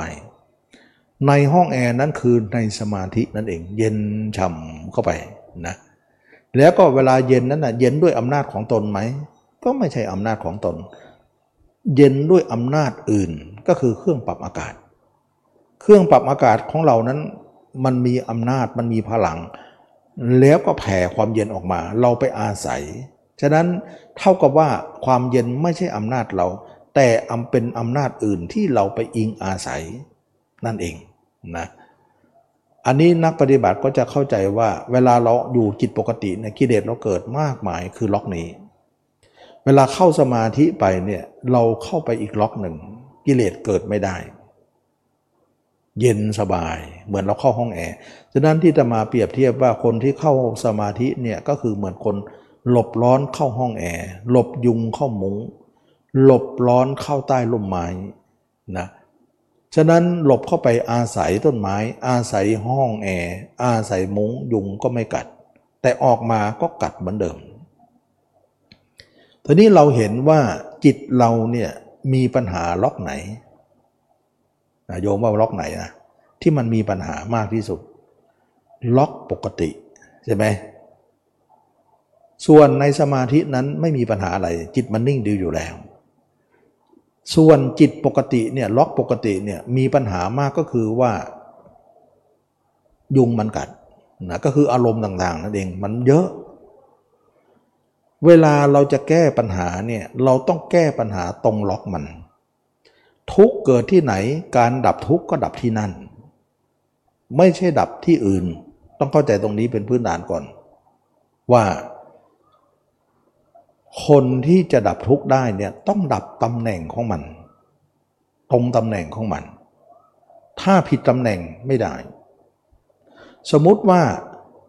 เราเข้ามุ้งยุงไม่กัด แต่ออกนอกมุ้งยุงกัดเนี่ยเราจะแก้ปัญหาที่ยุงเนี่ย เราต้องแก้นอกมุงสินะทำยังไงให้ยุงนี้ไม่มี ถ้ามันมีอยู่เนี่ยเราก็หลบข้อมุ้งก็หลบได้หน่อยเดียวเอง ชีวิตเราไม่ได้อยู่ในมุ้งตลอดต้องออกนอกมุ้งก็ยุงก็กัดเรา ปัญหาคือยุงเหล่านี้เนี่ยเราจะทำลายมันได้อย่างไร ฉะนั้นปัญหาอยู่นอกมุ้งเราก็มาแก้นอกมุ้ง ว่ายุงมันมาจากไหน มาจากกะโหลกกะลาไหมเราก็ไปทำลายกระโหลกกะลาที่มันขังน้ำอยู่ เดี๋ยวยุงมันก็จะหมดไป แล้วรอไปเราก็จะได้ไม่เข้ามุงก็ได้ เข้ามุงก็ได้ ไม่เข้าก็ได้ เราก็จะไม่ถูกยุงกัด เพราะยุงหมดไปแล้ว เพราะเราไปทำลายที่เหตุของมัน ฉะนั้นเหตุของยุงคือกะโหลกกะลา ยุงทั้งหลายเกิดแต่เหตุเมื่อเหตุดับ ยุงนั้นก็ดับ เข้าใจไหม อันนี้ก็เหมือนกัน ทุกคนเนี่ยบอกว่า ทำทั้งหลายเกิดแต่เหตุ เมื่อเหตุดับทุกนั้นก็ดับ กิเลสของเราเกิดแต่เหตุ เมื่อเหตุดับทุกนั้นก็ดับ เราก็อธิบายเป็นลักษณะว่าทุกทั้งหลายเกิดแต่เหตุนะแสดงว่าจิตของเรานั้น ที่มันคิดถึงผู้อื่น วิ่งไปทางหูทางตา แล้วไปหาอารมณ์หาไปหาอารมณ์เหล่านั้น อารมณ์เหล่านั้นจึงเป็นที่มาของราคะโทสะโมหะของเรา ถ้าเราจะทำลายระบบเนี่ยจะทำลายยังไง เราต้องค้นก่อนว่า ยุงมาจากไหน อะไรเป็นที่แหล่งกำเนิดของยุง เราก็ได้คำตอบว่าลุงยุงมาจากกะโหลกกะลาที่หงายอยู่แล้วมีน้ำขังอยู่ ยุงตัวอื่นก็ไปไข่ไว้ แล้วมันก็โตขึ้นมาก็มากัดอายุงที่กัดไปแล้วมันก็ไปไข่เหมือนเดิม แม่มันตายลูกมันก็ต่อ แล้วลูกมันก็ไปไข่ต่อ มันก็กลายเป็นวนเวียนกันไป มันก็เต็มไปหมดเลย ถ้าเราทำลายตรงกะโหลกกะลาเสีย ยุงนั้นก็จะน้อยลงน้อยลงอายุงใหม่ก็ไม่มียุงเก่าก็จะหมดอายุลงอายุลงในที่สุดก็ยุงนั้นก็ตายหมด แล้ววงจรมันก็จะขาด นะวงจรก็คือวงปฏิสมุบาทนี่เอง ฉะนั้นเราอยากจะรู้มั่งว่ากิเลสมาจากไหนนะทำไมถึงได้มีกิเลส เรารู้ว่ากิเลสเกิดจากเหตุประการสามประการเนี่ยมันเป็นการรู้ด้วยการรู้ด้วยการมีเหตุปัจจัย แต่ไม่รู้เหตุเกิดของมันนะไม่รู้เหตุเกิดของมันว่า แหล่งกำเนิดมันมาจากอะไร รู้ด้วยเหตุปัจจัยว่าหนึ่งจิตเราสองตาหูสามอารมณ์แล้วมันมีอารมณ์เป็นกิเลสขึ้นมา รู้ว่าทำงานอยู่สามประการ แต่อยากจะรู้ต้นต่อว่า อะไรหนอทำอะไรหนอทำให้เกิดสามประการนี้อีกทีหนึ่งเบื้องหลังของการเกิดขึ้นสามประการนี้คืออะไรนะพุทธเจ้ากล่าวว่า กิเลสทั้งหมดเนี่ยเกิดจากความรัก เข้าใจไหม ถ้าเรามีความรักอยู่ กิเลสก็เกิดอยู่ ถ้าความรักนั้นหมดไป กิเลสนั้นก็ดับ เหตุปัจจัยทั้งสามก็ยุติลง ทางภาษาบาลีเขาเรียกว่า ฉันทราคะนะฉันทราคะ ก็คือความรักอย่างที่พูดเมื่อกี้นี่เอง นะแสดงว่าทุกคนเนี่ยมีฉันทราคะ มีความยิพอใจอยู่ มีความยินดีอยู่ ฉันทะแปลว่าพอใจราคะแปลว่ายินดี ฉันทราคะคือพอใจและยินดี แสดงว่าทุกคนมีความยินดีเป็นทุนเดิมอยู่ ความยินดีนั่นแหละทำเป็นทำให้เป็นที่มาของกิเลสเรา ถ้าเราละความยินดีนั้นเสียได้ กิเลสเราก็จะดับ อันนี้เขาเรียกว่า คนนั้นค้นหาเหตุ อีกทีว่าสามประการเนี่ยมันปลายเหตุนะนะจิตที่วิ่งไปจิตหนึ่งประตูหนึ่งตาหูหนึ่งเนี่ยนะแล้วก็อารมณ์หนึ่งสามอย่างเนี่ยมันเป็นปลายเหตุ แต่ต้นเหตุนะ่ะมันมีอีกนะต้นเหตุของสามประการนั้นมันมีอีกนะเช่นว่าต้นไม้เนี่ยมันมีมีใบ มีกิ่งมีต้น แต่ต้นเหตุมันก็คือรากมัน มันมีรากอีกนะนะอันนี้มันอยู่บนดินเท่านั้น แต่ไอ้บนใต้ดินยังมีอีก นั่นคือระหว่างรากเง่ามันมี ฉะนั้นสามประการเนี่ยบนดินนะจิตเราหนึ่งประตูหนึ่งแล้วตาเอ่อประตาหูนี่แหละ แล้วก็อารมณ์หนึ่งเนี่ยสามอย่างนี้มันบนดินมันเป็นปลายเหตุ แต่ต้นเหตุก็คือความรัก หรือความยินดีนั้น เราเคยถามตัวเองไหมว่า ในโลกนี้เรารักอะไรมากที่สุด ยินดีอะไรมากที่สุด ลองตั้งคำถามดู แล้วก็หาคำตอบดูนะโยมตั้งคำถามดูสิว่า โลกนี้เรารักอะไรมากที่สุด ยินดีอะไรมากที่สุด ตอบได้หรือยัง ตอบไปก่อนก็ได้ ผิดไม่เป็นไรนะ ลูกหลานบ้านช่องห้องหอหรือรักหญิงรักชายอย่างนั้นไหมนะนะตอบไม่ตอบก็จะตอบให้นะว่า ในโลกนี้เนี่ยทุกคนรักตัวเองมากที่สุด ตัวเองนั่นเองเป็นที่รักอย่างยิ่งของเรา เข้าใจไหม สมัยหนึ่งนะสมัยพุทธกาลนะ พระนางมัลลิกากับพระเจ้าประเสนที่โกศล พระนางมัลลิกา ถามพระเจ้าประเสนที่โกศลว่า พระองค์ลองคิดดูที่ว่า พระองค์รักนางมัลลิกาเนี่ยรักจริงไหมรักมากไหมรักมากที่สุดนะถ้านางมัลลิกาเป็นแปลเป็นอื่นแล้วนี่จะเสียใจมาก พระนางมัลลิกาก็บอกว่า ความรักนี้ยังไม่ใช่รักที่สุดหรอก แต่พระองค์รักตัวพระองค์เองนั่นแหละมากกว่า พระเจ้าปฏิสนก็ว่าเป็นไปได้หรือ ถ้าอย่างนั้นไปถามพุทธเจ้าดูพุทธเจ้าก็ไปถามพุทธเจ้าพุทธเจ้าก็ตอบว่าทุกคนรักตัวเองมากที่สุดนั่นเองนะส่วนรักคนอื่นนั้นเป็นรองมานะอย่างที่ตมาเคยพูดอยู่เสมอว่า รักเขาเพื่อใครอะ ยิงรักชายชายรักหญิง รักเขาเพื่อเราไม่ใช่หรือเพื่อเรามีความสุข จึงเอาเขามาไม่ใช่หรือแสดงว่าเรารักเรามากจึงเอาเขามา ก็คือรักเขาเพื่อเรา เพื่อเราจะได้มีสุขกับเขานั่นเอง แสดงว่าทุกคนรักตัวเองมากที่สุด ส่วนรักคนอื่นนั้นเป็นรองมานะอันนี้ก็เป็นเรื่องของการที่ว่า เราจะค้นหาว่าอะไรคือความรัก และความรักทำไมต้องค้นหา เพราะพระเจ้ากล่าวว่ากิเลสทั้งหมดเกิดจากความรักนี่เอง เราจะค้นหาว่าแท้จริงเรารักอะไร ก็คือได้คำตอบแล้วว่า รักตัวเองนะสุดท้ายผู้เจ้าก็รับรองว่า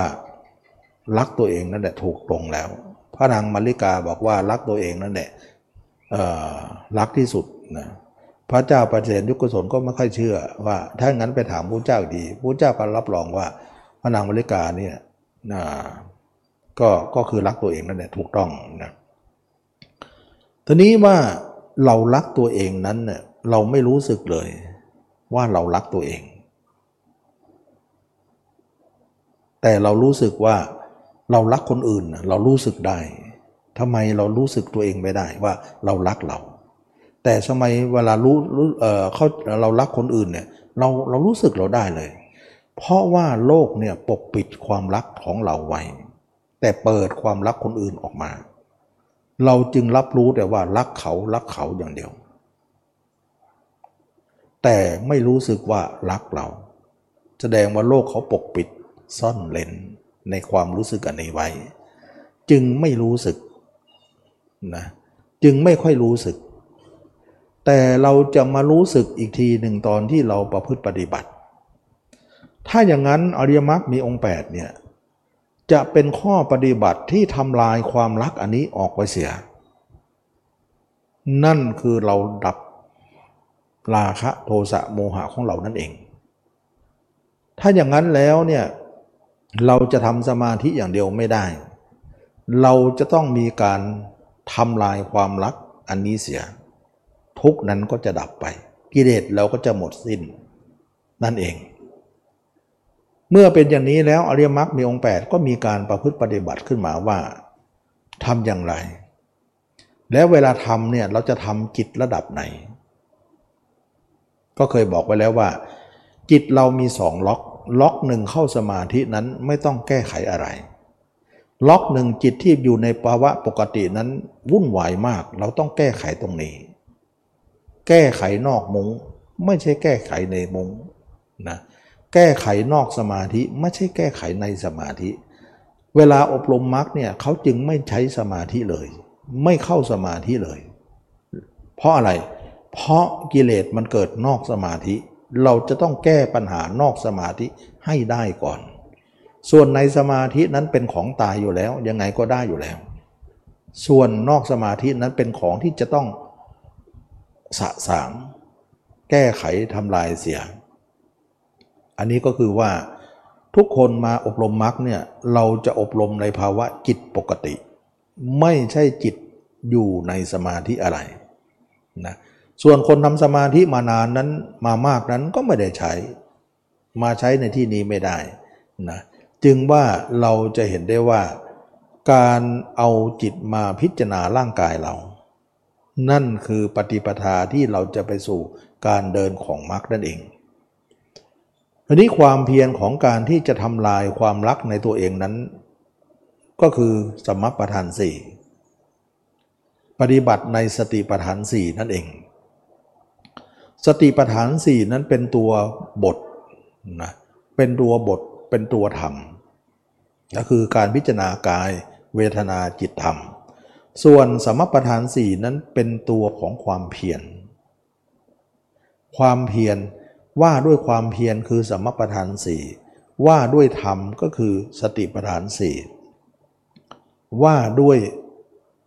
กรอบของความเพียรก็คืออิทธิบาทสี่นั่นเองนะว่าด้วยความแข็งแกร่งนั่นคืออินทรีห้าว่าด้วยความกำลังที่สูงขึ้นมา มีความแข็งแกร่งขึ้นมาเป็นลำดับ คือภละห้านะว่าด้วยการเฟ้นหาธรรมเรียกว่า โพชฌงเจ็ดว่าด้วยทางคืออริยมรรคมีองค์แปดมันจะเป็นลักษณะว่าที่ว่าที่ว่าที่หน้าที่ของตัวเองมีจะเหมือนว่าร่างกายของเรานั่นแหละว่า ร่างกายของเราเนี่ยว่าที่ด้วยอาหารคือกระเพาะ ว่าด้วยการสูบฉีดโลหิตคือหัวใจอย่างเงี้ยว่าด้วยระบบหายใจคือปอดอย่างเงี้ย ระระบบทางเดินอาหารก็คือลำไส้ไตปับปอดตับอะไรแล้วแต่ คือทุกอย่างมันเป็นการทำงานเนื่องกันด้วยกัน เป็นอุปกรณ์ที่ทำงานร่วมกันหมดเลย ทั้งโพธิปักขยธรรม 37 ประการ แต่นั่นหมายถึงว่าการทำงานของคนคนเดียวนะแต่คนคนเดียวนะมี 3 อาการ 32 ประการทำงานไปทั้งหมดเลย เหมือนธรรมเนี่ยมีธรรมเดียวนะแต่หมวดของธรรมที่ย่อยไปนั่นแหละเขาเรียกว่า 37 อาการนะก็คือโพธิปักขยธรรม 37 ประการนั่นเอง วิธีปฏิบัติก็คือว่าต่อนนี้ไปเนี่ยเราจะต้องมีความเพียรข้อที่หนึ่งขึ้นมาว่า เราจะไม่ส่งจิตออกไปหาใครอีกแล้ว ถ้าส่งไปมันก็ไปไม่จบอย่างที่เราเป็นมาแล้ว ถ้าขืนยังไปอีก เราก็ไม่ต่างจากคนเดิมนะเราก็ยังเป็นคนเดิมต่อไป เราจะเป็นคนใหม่ได้อย่างไร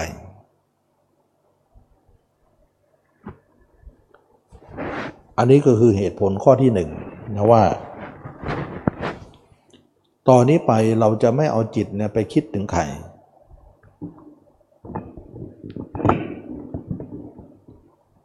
ความเพียรข้อที่สองก็คือว่า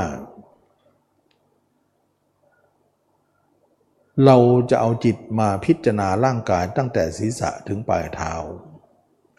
เพื่อจะค้นหาว่าเรามีอะไรน่ารัก เพราะเราเคยบอกว่า เรารักตัวเองมากที่สุดไม่ใช่หรือแล้วเรารักอะไรมันนะก็เป็นหน้าที่ที่รู้คนว่า เราจะต้องพิจารณาผมบ้างขนบ้างเล็บบ้างฟันบ้างหนังบ้างนึกตัวเองเน่าบ้างนึกตัวเองผ่าท้องผ่าไส้บ้างว่า ส่วนไหนมันรักที่สุด เรารักตัวเองมากที่สุดมันรักส่วนไหน รักอะไร เพื่อให้จิตไปดูที่ว่าเจ้ารักอะไร จิตมันไม่เคยดูแต่มันก็รักแบบนั้นแหละมันไม่เคยเห็นเลยแต่มันก็รัก รักอย่างดังทั้งทั้งที่ไม่เห็นนั่นหรืออย่างนั้นแหละนะรักทั้งทั้งที่ยังไม่เห็นสิ่งนั้นเลย นั่นเอง กลายเป็นว่าจิตรักในสิ่งที่ปกปิดอยู่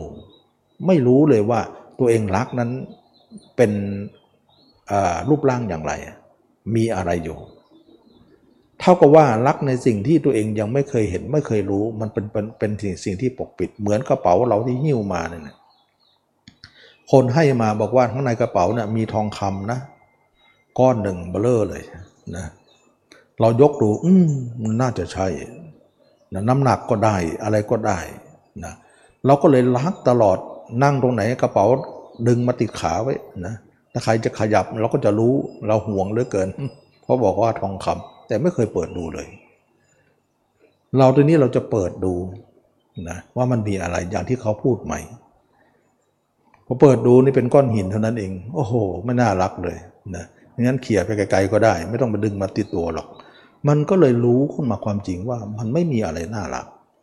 ฉะนั้นปฏิปทานี้จึงว่าเราทำความเพียรเพื่อจะไปดูสิ่งที่เรารักที่สุดนั่นว่ามันมีอะไรน่ารัก ก็เลยว่าเอาจิตความเพียรข้อที่สองเอาจิตมาพิจารณาตัวเองว่า ตัวเองเน่าบ้างอืดบ้างพองบ้างผ่าท้องผ่าไส้ว่าต่อไปร่างกายเราจะต้องตายอย่างนี้นะ ต้องเน่าอย่างนี้ต้องเฟะอย่างนี้นะ น้ำเลือดน้ำเหลืองทะลักหูทะลักตาอย่างนี้นะนึกในสิ่งเหล่านั้นไป ให้จิตว่าเนี่ยรักหรือเปล่า รักหรือเปล่า ดูที่รักไหมจิตเห็น จิตรู้จิตเห็นจิตอบรมบ่อยๆเออชักจะไม่ค่อยล่ารักแล้วสิ มันจะคลายความรักนั้นออกมา เข้าใจไหม ถ้าใครไม่พิจารณากายไม่เห็นกายไม่มีทาง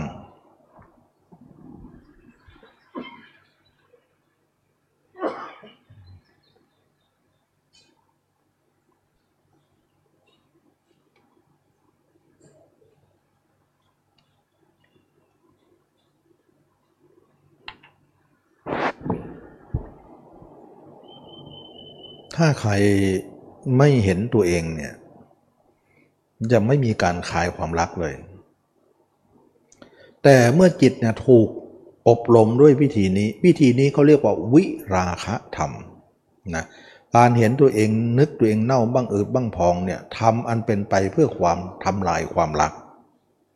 วิแปลว่าไม่ไง ราคะแปลว่ายินดีทำที่เป็นไปเพื่อความไม่ยินดีนั่นเอง จึงนึกถึงตัวเองเน่าบ้างอืดบ้างพองบ้างเนึกไปอบรมไปทั้งวันทั้งวันทั้งวัน ให้เห็นตัวเองให้ได้ เพราะเราไม่เห็นตัวเองจริง ๆ เราอยู่กับเราแต่ไม่เห็นเรา แต่เรากลับไปเห็นคนอื่นซะเห็นไปหมดเลยนะคนอื่นเนี่ยใกล้ชิดแต่เรากับห่างเหินอย่างนั้นแหละนะเมื่อเป็นอย่างนี้เราก็ใกล้ชิดตัวเองซะคนอื่นก็ห่างเหินไปให้มันห่างไปซะ ก็เลยตัดตัดคนอื่นทิ้งไป นี่คือความเพียรข้อที่หนึ่งความเพียรข้อที่สองคือเอาจิตมาพิจารณาร่างกายนี้ ให้เห็นตัวเองโดยความเป็นจริงของมันว่า เราจะต้องแก่ต้องเจ็บต้องตาย เอาความเป็นจริงเหล่านั้นมาประลบมันเพราะเกิดเกิดมาแล้วเนี่ยเหลือแต่ว่าจะแก่จะเจ็บจะตายเท่านั้น เราก็เลยเอาแก่เอาเจ็บตายมันมามานึก เวลาตายวันหนึ่งสองวันสามวันเอามานึกให้หมดนั่นแหละนะก็เลยเป็นที่มาของการนึกถึงตัวเองเป็นอสุภะ นะแล้วเราก็นึกอยู่งั้นเนี่ยให้เห็นอยู่อย่างนั้น ไม่เห็นก็พยายามหาอุบายก่อนว่า เราเคยเห็นคนอื่นมาไหม เห็นแล้วจำได้ไหมจำได้ก็นึกถึงตัวเราเป็นอย่างนั้น โดยที่ไม่ต้องนึกถึงคนอื่น ไม่ใช่ว่าเห็นคนตายแล้วคนตายมานึกมันก็เป็นเขาอยู่ดีมันไม่เป็นเรา มันก็ผิดวัตถุประสงค์ เพราะงานนี้เราต้องการเห็นเรานะ แต่มันไม่เห็นก็เลยยืมเขามา ยืมนะนะเราแค่ยืม เขาเรียกว่าอุบายนะเห็นเขาเน่าโอ้เน่าอย่างนี้เหรอเออนึกเราเน่าบ้างอย่างเงี้ยเขาเรียกว่ายืมเอาความอุบายนั้นมา ไม่ใช่เขาเอาเอาเขามาทางรุ่น อย่างนั้นเราก็ไม่เอาหรอก นึกไปเดี๋ยวก็กลัวผีเปล่าๆนะแต่นึกเราเนี่ยมันไม่กลัว มันกลัวมันก็เป็นเรา ไม่กลัวก็เป็นเราไงมันก็เลยยังค่อยชั่วหน่อยนะมันเป็นเรา แล้วความเพียรข้อที่สามก็คือ ให้รักษาความเห็นของเราไว้อย่าให้หาย หายก็ตั้งใหม่ หายก็ตั้งใหม่นะเห็นยังไม่พอต้องรักษาอีกเขาเรียกว่าอนุรักษณาประทาน ตัดภาพคนอื่นเขาเรียกประหารประทานนะสร้างภาพตัวเองเขาเรียกว่า ภาวนาประทาน รักษาภาพเราไว้อย่างหายเขาเรียกว่าอนุรักษ์อนุรักษณาประทาน อนุรักษ์ไว้นั่นเอง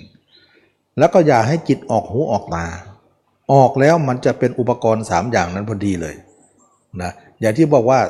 จิตเราหนึ่งประตูหนึ่งแล้วก็อารมณ์หนึ่งมันก็จะทำงานแล้วตัดที่ประตูเลย อย่าให้ออก มันจะได้ทำลายเหตุสามประการนั้นไม่ให้มี ก็เลยว่า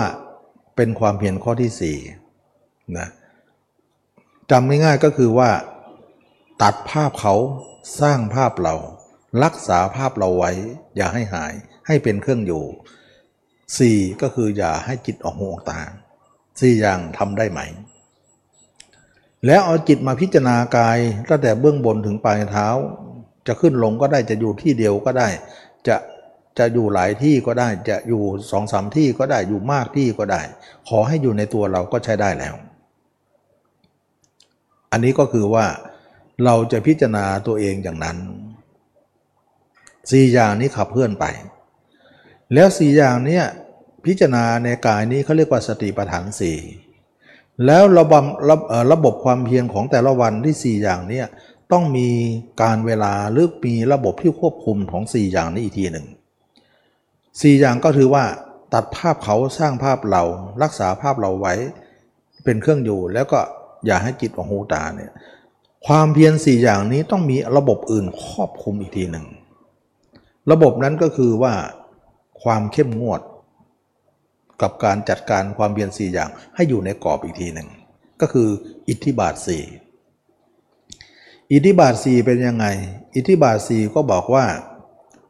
ความเพียรที่เราทำประจำวันนั้นนะนะกลางวันชั้นใดกลางคืนชั้นนั้น เบื้องบนอย่างไร เบื้องล่างอย่างนั้น เบื้องหน้าอย่างไร เบื้องหลังอย่างนั้นนะ จิตของเรานั้น ความเพียรที่ปรารบนั้นไม่ย่อหย่อนเกินไป ไม่ประคับประคองเกินไป ไม่หดหูภายในไม่ซ่านไปภายนอก อันนี้เขาเรียกว่า อิทธิบาทสี่นะหมายถึงอย่างไรความเพียรของเราที่ทั้งวันเนี่ยทำไปเนี่ยทำทั้งวันทั้งคืนเลยนะ หมายถึงอย่างไร กลางวันทำอย่างไร กลางคืนก็ทำอย่างนั้น กลางคืนทำอย่างไร กลางวันก็ทำอย่างนั้น ให้เหมือนกันทั้งกลางวันกลางคืนนั่นแหละ แล้วก็ทำทั้งสองอย่างเลยทำทั้งวันทั้งคืนเลย ไม่เหมือนสมาธิทำเช้าชั่วโมง เย็นชั่วโมงก็พอแล้ว อันนี้ไม่ได้ เราต้องทำตลอด 24 ชั่วโมง แต่คนเราทุกคนเนี่ยต้องหลับก็ต้องเว้นหลับไปกันแล้วกัน หลับก็ทำไปตามที่หลับเท่าที่ได้ ก็พยายามหลับน้อยหน่อย นะหลับมากเหมือนเมื่อก่อนไม่ได้มันมีช่องโหว่แต่ให้โหว่ก็ให้โหว่น้อยหน่อย ถ้าไม่หลับเลยมันไปไม่รอด เพราะมันเหนื่อย มันเพีย มนุษย์เราก็ต้องมีการหลับการนอน ฉะนั้นท่านจึงบอกว่ากลางวันฉันใดกลางคืนฉันนั้น ก็หมายถึงกลางวันทำแบบไหน แบบสี่ประการนี่แหละ ตัดเขาตัดภาพเขาสร้างภาพเรารักษาภาพเราไว้ แล้วอย่าให้จิตโอตาสี่อย่างนี่แหละแต่ทำกลางวันทั้งวัน ทำกลางคืนก็ทั้งคืน กลางวันชั้นใด กลางคืนฉันนั้นก็คือตรงนี้ เบื้องหน้าอย่างไร เบื้องหลังอย่างนั้น เบื้องหลังอย่างไร เบื้องหน้าอย่างนั้นหมายถึงว่า เมื่อวานเนี่ยทำอย่างไร วันนี้ก็ทำอย่างนี้เถอะเมื่อวานนั้นเบื้องหลังนะเมื่อวานนั้นเบื้องหลัง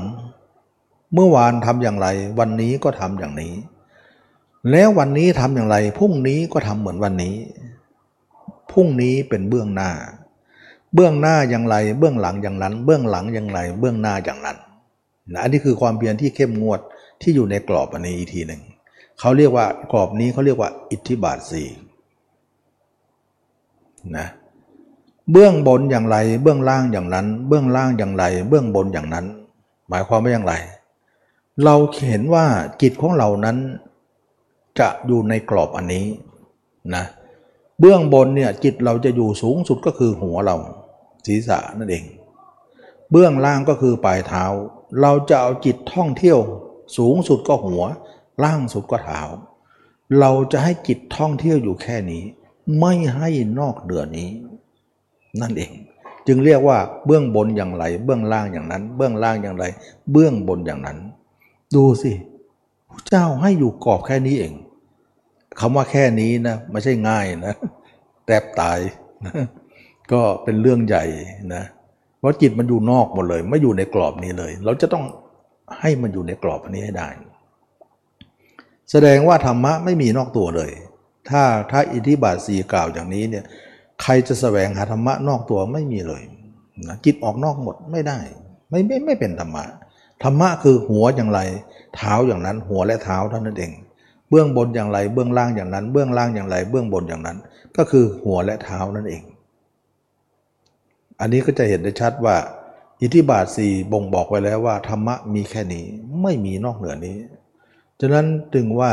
ธรรมะไม่มีนอกตัว ถ้าใครหาธรรมะนอกตัวผิดหมดไม่ถูก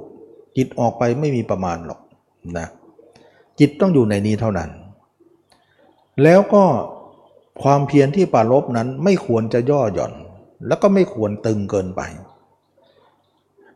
ความเพียรที่ย่อหย่อนเกินไป และความเพียรที่ประคับประคองเกินไป หมายความว่าอะไร ความเพียรที่สัมปยุทธ์ด้วยความขี้เกียจขี้ขาน เหมือนทำไปลากขาไปด้วย เดินไปแล้วก็ลากขาไปด้วยทำเหมือนสังกตายไปวันวันหนึ่งอย่างนี้เขาเรียกว่าทำความเพียรแบบขี้เกียจไม่ไม่ขมักขมันยืดไปหน่อยยานไปหน่อย แล้วก็ลากเท้าไปด้วย เขาเรียกว่าหัวทิ่มหัวตำไปง่วงนอนบ้างนะเขาเรียกว่าทำความเพียรย่อหย่อน ความเพียรของเราเนี่ยเขาเรียกว่าประคับประคองเกินไป ไม่ย่อหย่อนเกินไป ไม่ประคับประคองเกินไป ไม่ย่อหย่อนก็หมายถึงทำความเพียรที่สัมปยุทธ์ด้วยความขี้เกียจขี้ขาน ความเพียรที่ประคับประคองเกินไป หมายถึงความเพียรที่ฟุ้งซ่านเวลาจิตฟุ้งไปเนี่ยฟุ้งซ่านทั้งวัน แล้วก็ไม่ดึงมา ดึงมาก็ดึงไม่แรง แล้วก็ดึงมาไม่แรงยังไม่พออุบายที่ที่เองมานำมาพิจารณานั้นก็ไม่แหลมลึก ไม่ลึกไม่ซึ้ง ไม่เล้าใจให้จิตอยู่ ไม่จูงใจให้จิตได้อยู่ อุบายมันเบาเกินไป มันจืดเกินไป มันชืดเกินไปทำให้เราฟุ้งทั้งวัน ฟุ้งแล้วดึงมาก็ไม่มา อย่างนั้นวันนั้นเปล่าประโยชน์เลยไม่ได้อะไรฟุ้งทั้งวัน อย่างนี้เขาเรียกว่า ความเพียรที่ประคับประคองเกินไปนะความเพียรที่หดหู่ภายใน หมายถึงความเพียรที่ง่วงเหงาเฮานอน เดินนี่อยู่เฉยๆก็ไม่ง่วงละเดินเที่ยงง่วงละนั่งเที่ยงง่วงละทำที่ไรง่วงทุกทีเลยนะจะให้มันหลับก็ไม่หลับจะให้มันเวลาจะทำง่วงแหละ อย่างนี้เขาเรียกว่าความง่วงความงำมากมายเขาเรียกว่าความเพียรที่หดหูภายใน พยายามต่อสู้หน่อย นะแล้วก็ความเพียรที่สร้างไปภายนอก หมายถึงคิดถึงเรื่องกาม หญิงคิดถึงชายมากเกินไป คิดถึงกามมาลาคะมากไป กามมาคุณด้วยนะแล้วก็ชายคิดถึงหญิงมากไป คิดถึงกามมาคุณด้วย คิดแล้วเพลินกับมัน เมื่อเพลินแล้วไม่ค่อยจะดึงกลับ เคยจะ คอยจะดีใจกับมันเพลินเพลิดเพลินกับมัน อย่างนี้เขาเรียกว่าซ่านไปภายนอกมากไป ไม่เข้าสู่ระบบ ไม่อยู่ในหัวเท้าเหมือนกันมันออกนอกหัวเท้าหมดแล้วพวกนี้นะฉะนั้นความเพียรเหล่านี้นักปฏิบัติต้องคอยตรวจสอบอยู่เสมอว่า ความเพียรของเราจะไม่ย่อหย่อนเกินไป ไม่ประคับประคองเกินไป ไม่หดหูภายในไม่ซ่านไปภายนอกนะกลางวันชั้นใดกลางคืนชั้นนั้น เบื้องหน้าอย่างไรเบื้องหลังอย่างนั้น เบื้องบนอย่างไรเบื้องล่างอย่างนั้น ต้องคลัดกลุ่มอยู่เสมอนะแล้วก็เวลาทำเข้าล่องเข้าลอย เวลาทำเข้ามาสู่ระบบได้ สมาธิของเราก็จะเกิดขึ้น เช่นว่าจิตมันไม่มีความเพียรอย่างที่ว่านั้นแล้วเนี่ยจิตมันก็จะเป็นความเพียรที่มีประสิทธิภาพ เมื่อประสิทธิภาพเกิดขึ้น สมาธิเราก็ตั้งมั่น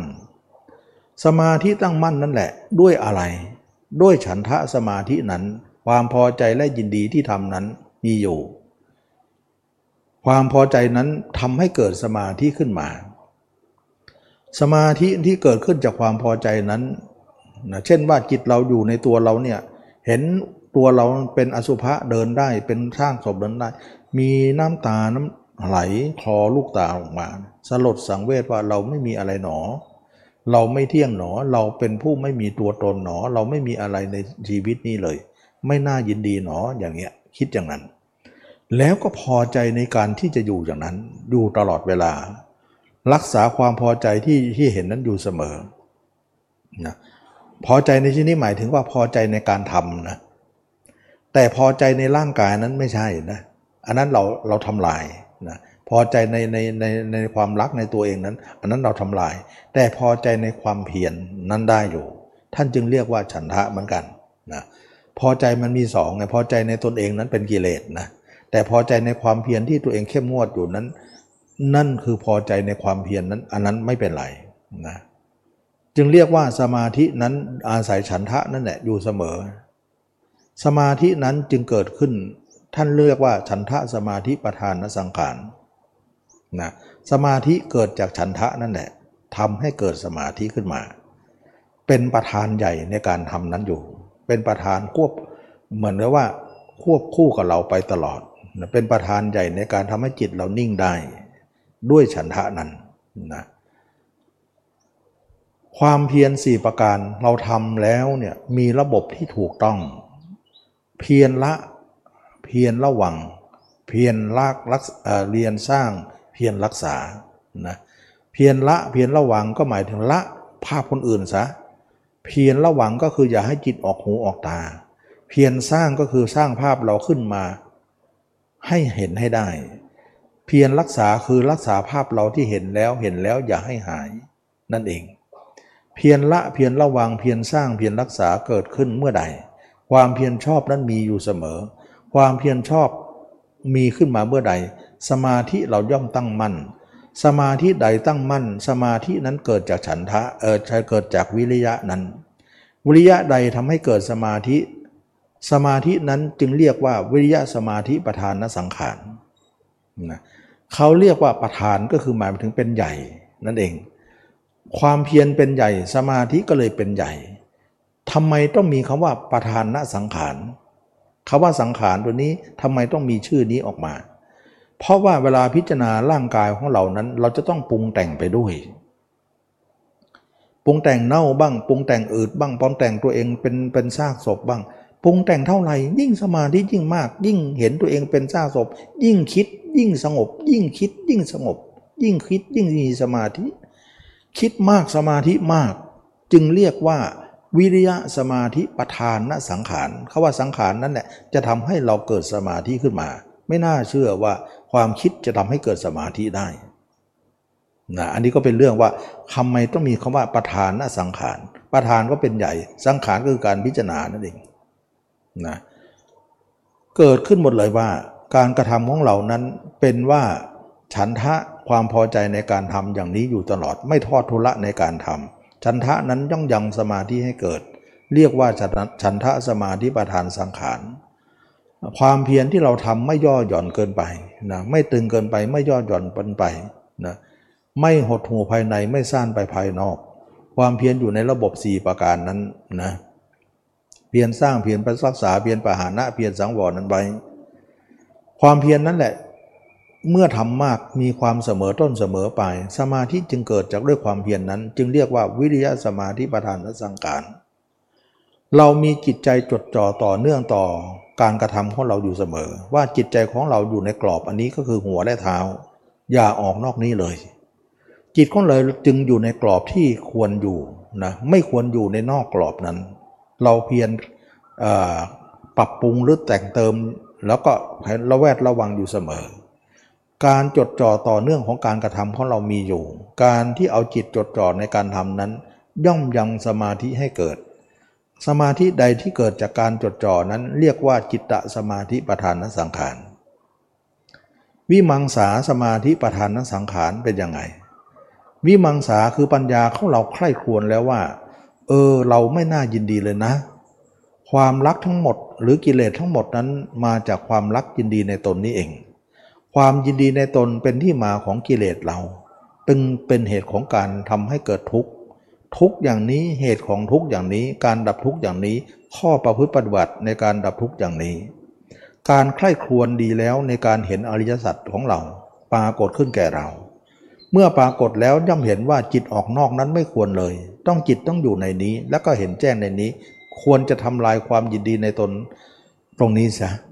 นั่นคืออุบายออก ปฏิปทาออกก็คืออริยมรรคมีองค์8นั้น ปัญญาของเราเห็นแจ่มแจ้งในธรรมทั้งหลายดีอยู่ การเห็นดีในธรรมนั้นย่อมยังสมาธิเราให้เกิด สมาธิใดเกิดจากการเห็นแจ้งในปัญญาของเรานั้น เป็นประธานใหญ่อยู่ ประธานใหญ่นั้นแหละจึงเรียกว่าวิมังสาสมาธิประธานนสังขาร อันนี้คืออริยอันนี้คืออิทธิบาทสี่หมดเลยนะนานๆเราจะนำมาพูดทีหนึ่งนะซึ่ง สติปัฏฐานสี่ก็ดีสมปัฏฐานสี่ก็ดี อิทธิบาทสี่ก็ดี เป็นไปแล้วเป็นไปอยู่นะย่อมยังให้อินทรีห้าพระละห้าของเรางอกงาม ส่วนโพชฌงเจ็ดนั้นเป็นตัวการพิจารณาร่างกายของเราว่า เราจะเห็นเราได้อย่างไร เราจะเฟ้นว่าเรามีรูปพันธสันฐานอย่างไร บางครั้งเหมือนการเฟ้น เฟ้นหารูปลักษณ์ของเราว่า รูปลักษณ์ของเราเลอะเลือนอยู่ เหมือนเราดูเงาของ ตัวเองในแม่น้ำที่ยังมีละลอกขึ้นอยู่ ตัวเองย่อมเห็นเงาตัวเองเลอะเลือน มันรูปหน้าบุดบุดเบี้ยวบ้างตัวเองก็บูดเบี้ยวไปตามขึ้นนะมันไม่เป็นรูปลักษณ์ที่แท้จริง เราจะเฟ้นยังไงให้มันเป็นรูปลักษณ์ที่แท้จริง การเห็นนั้นจะเป็นตามจริงนั้นเสมอ เหมือนช่างแกะสลักหรือช่างปั้นนะช่างปั้นหมายถึงปั้นดินนะว่าปั้นเราจะปั้นหม้อปั้นไหปั้นตุ๊กตาปั้นอะไร เราต้องปั้นดินนั้นไม่เป็นรูปลักษณ์ แต่เราจะปั้นให้รูปลักษณ์ดินนั้นเป็นเหมือนสิ่งที่เราต้องการให้ได้ เหมือนนักแกะสลักที่จะสลักสลักแกะสลักไม้ที่ยังไม่มีรูปลักษณ์จะแกะเป็นรูปลักษณ์ว่าเป็นช้างเป็นม้าเป็นตุ๊กตาอะไรก็ได้ เขาย่อมมีการเฟ้นหา แล้วก็ชำระสิ่งที่นอกเหนือนั้นออก รักษาสิ่งที่รักษานั้นไว้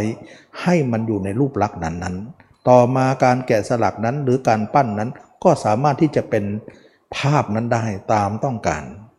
เราเองไม่เห็นเรามาเลย ไม่เห็นตัวเองเลย มองหาก็เลอะเลือนไปหมดเลย เราจะเฟ้นยังไงให้เราเห็นร่างของเราเป็นรูปลักษณ์ที่ต้องการที่แท้จริง การเฟ้นนั้นเป็นธรรมวิจยะสัมโพชฌงสติต่อเนื่องนั้นเป็นสติสัมโพชฌงวิริยะที่ทำอยู่ในสมปทานสี่เป็นวิริยะสัมโพชฌงเมื่อจิตอยู่ในตัวมากขึ้น ปิติย่อมเกิด ปิตินั้นเป็นปิติสัมโพชฌง การปิติเกิดขึ้นเห็นความไม่เที่ยงของร่างกายบ้าง เห็นของสังขารว่าไม่น่ารักบ้าง เราก็มีความสงบว่าจิตของเรานั้นไม่ควรยึดมั่นถือมั่นในร่างนี้ แล้วก็ไม่ยึดมั่นถือมั่นในสิ่งใด ๆ ในโลก จิตเราย่อมตั้งมั่น เมื่อตั้งมั่นกายเราก็สงบ เมื่อกายสงบด้วยจิตสงบด้วยเป็นปัจสถิสัมโพชงนะเมื่อปัจสถิเกิดขึ้นแล้วสมาธิย่อมตั้งมั่นเป็นสมาธิสัมโพชง ปัญญาที่รู้เห็นตามเป็นจริงในสรรพสิ่งทั้งหลายว่านี่ทุกนี่เหตุของทุกนี่การดับทุกนี่ข้อปฏิบัติเอ่อนี่ข้อปฏิบัติในการดับทุกข์ก็คือมรรคมีองค์8นั้นเป็นปัญญาสัมโพธชงเราเห็นสรรพสิ่งทั้งหลายโดยแจ่มแจ้งดีแล้ว เป็นอุเบกขาจำโพธชงพยายามทำใจอุเบกขาอยู่ตรงนั้นนะอุเบกขามีสามอุเบกขา อุเบกขาของคนธรรมดาทั่วไปมีอยู่ ก็คือจิตพยายามรักษากลางๆไว้นะปล่อยจิตออกนอก แล้วก็รักษาว่าดีใจก็นิ่งไว้นะเวลาดีใจก็อย่าดีเกินเกินไป ให้เฉยไว้ อุเบกขาไว้ เวลาเสียใจก็อย่าเสียเกินไปพยายามอุเบกขาไว้ แต่จิตทั้งหมดนั้นออกนอกเขาเรียกว่าอุเบกขาชาวบ้าน ชาวบ้านเขาก็มีอย่างนี้เห็นไหมสมชาวบ้านบางคนเนี่ย โดนว่าโดนด่าเนี่ยแต่เมื่อตัวเองเนี่ยไปตอบโต้เขาไม่ได้ก็นิ่งไว้เฉยไว้เขาก็ทำได้ชาวบ้านบางคนนะเขาเรียกว่าเฉยแบบชาวบ้านไม่ได้เฉยนักปฏิบัติอะไร เพราะมันจิตอยู่ชั้นกามมาวจร ชั้นชาวบ้านนั้นหนึ่งชั้นปุถุชนคือจิตออกนอกนั้นเขาเรียกว่าชั้นชาวบ้านชั้นชั้นคลองเรือน หรือชั้นกามาวจร จิตที่ออกนอกนี่ถือว่าชั้นชาวบ้านเลย ไม่ใช่ชั้นพระยาเจ้า ส่วนคนที่พิจารณาร่างกายอบรมสติปัฏฐานสี่สมปัฏฐานสี่อิทธิบาทสี่อยู่นั้น เป็นชั้นของพระอริยเจ้า แต่ยังไม่ถึงพระยาเจ้า เป็นชั้นของการที่จะกำลังจะไปอยู่เขาเรียกว่า คนที่อบรมมรรคอยู่อันนี้เขาเรียกว่าเป็นอุเบกขาในมรรคนะเป็นอุเบกขาของคนที่กำลังประพฤติมรรคอยู่ แต่ยังไม่บรรลุผลสูงสุด อย่างนี้เขาเรียกว่าอุเบกขาในรูปของอริยมรรคอุเบกขาชนิดหนึ่งก็คืออบรมมรรคจนสูงสุดแล้วเป็นพระอรหันต์แล้วก็จบกิจแล้ว เป็นอุเบกขายิ่งกว่าอุเบกขา อันนั้นคือพระอรหันต์เลย อันนี้เขาเรียกว่ามี 3 ประเภท ฉะนั้น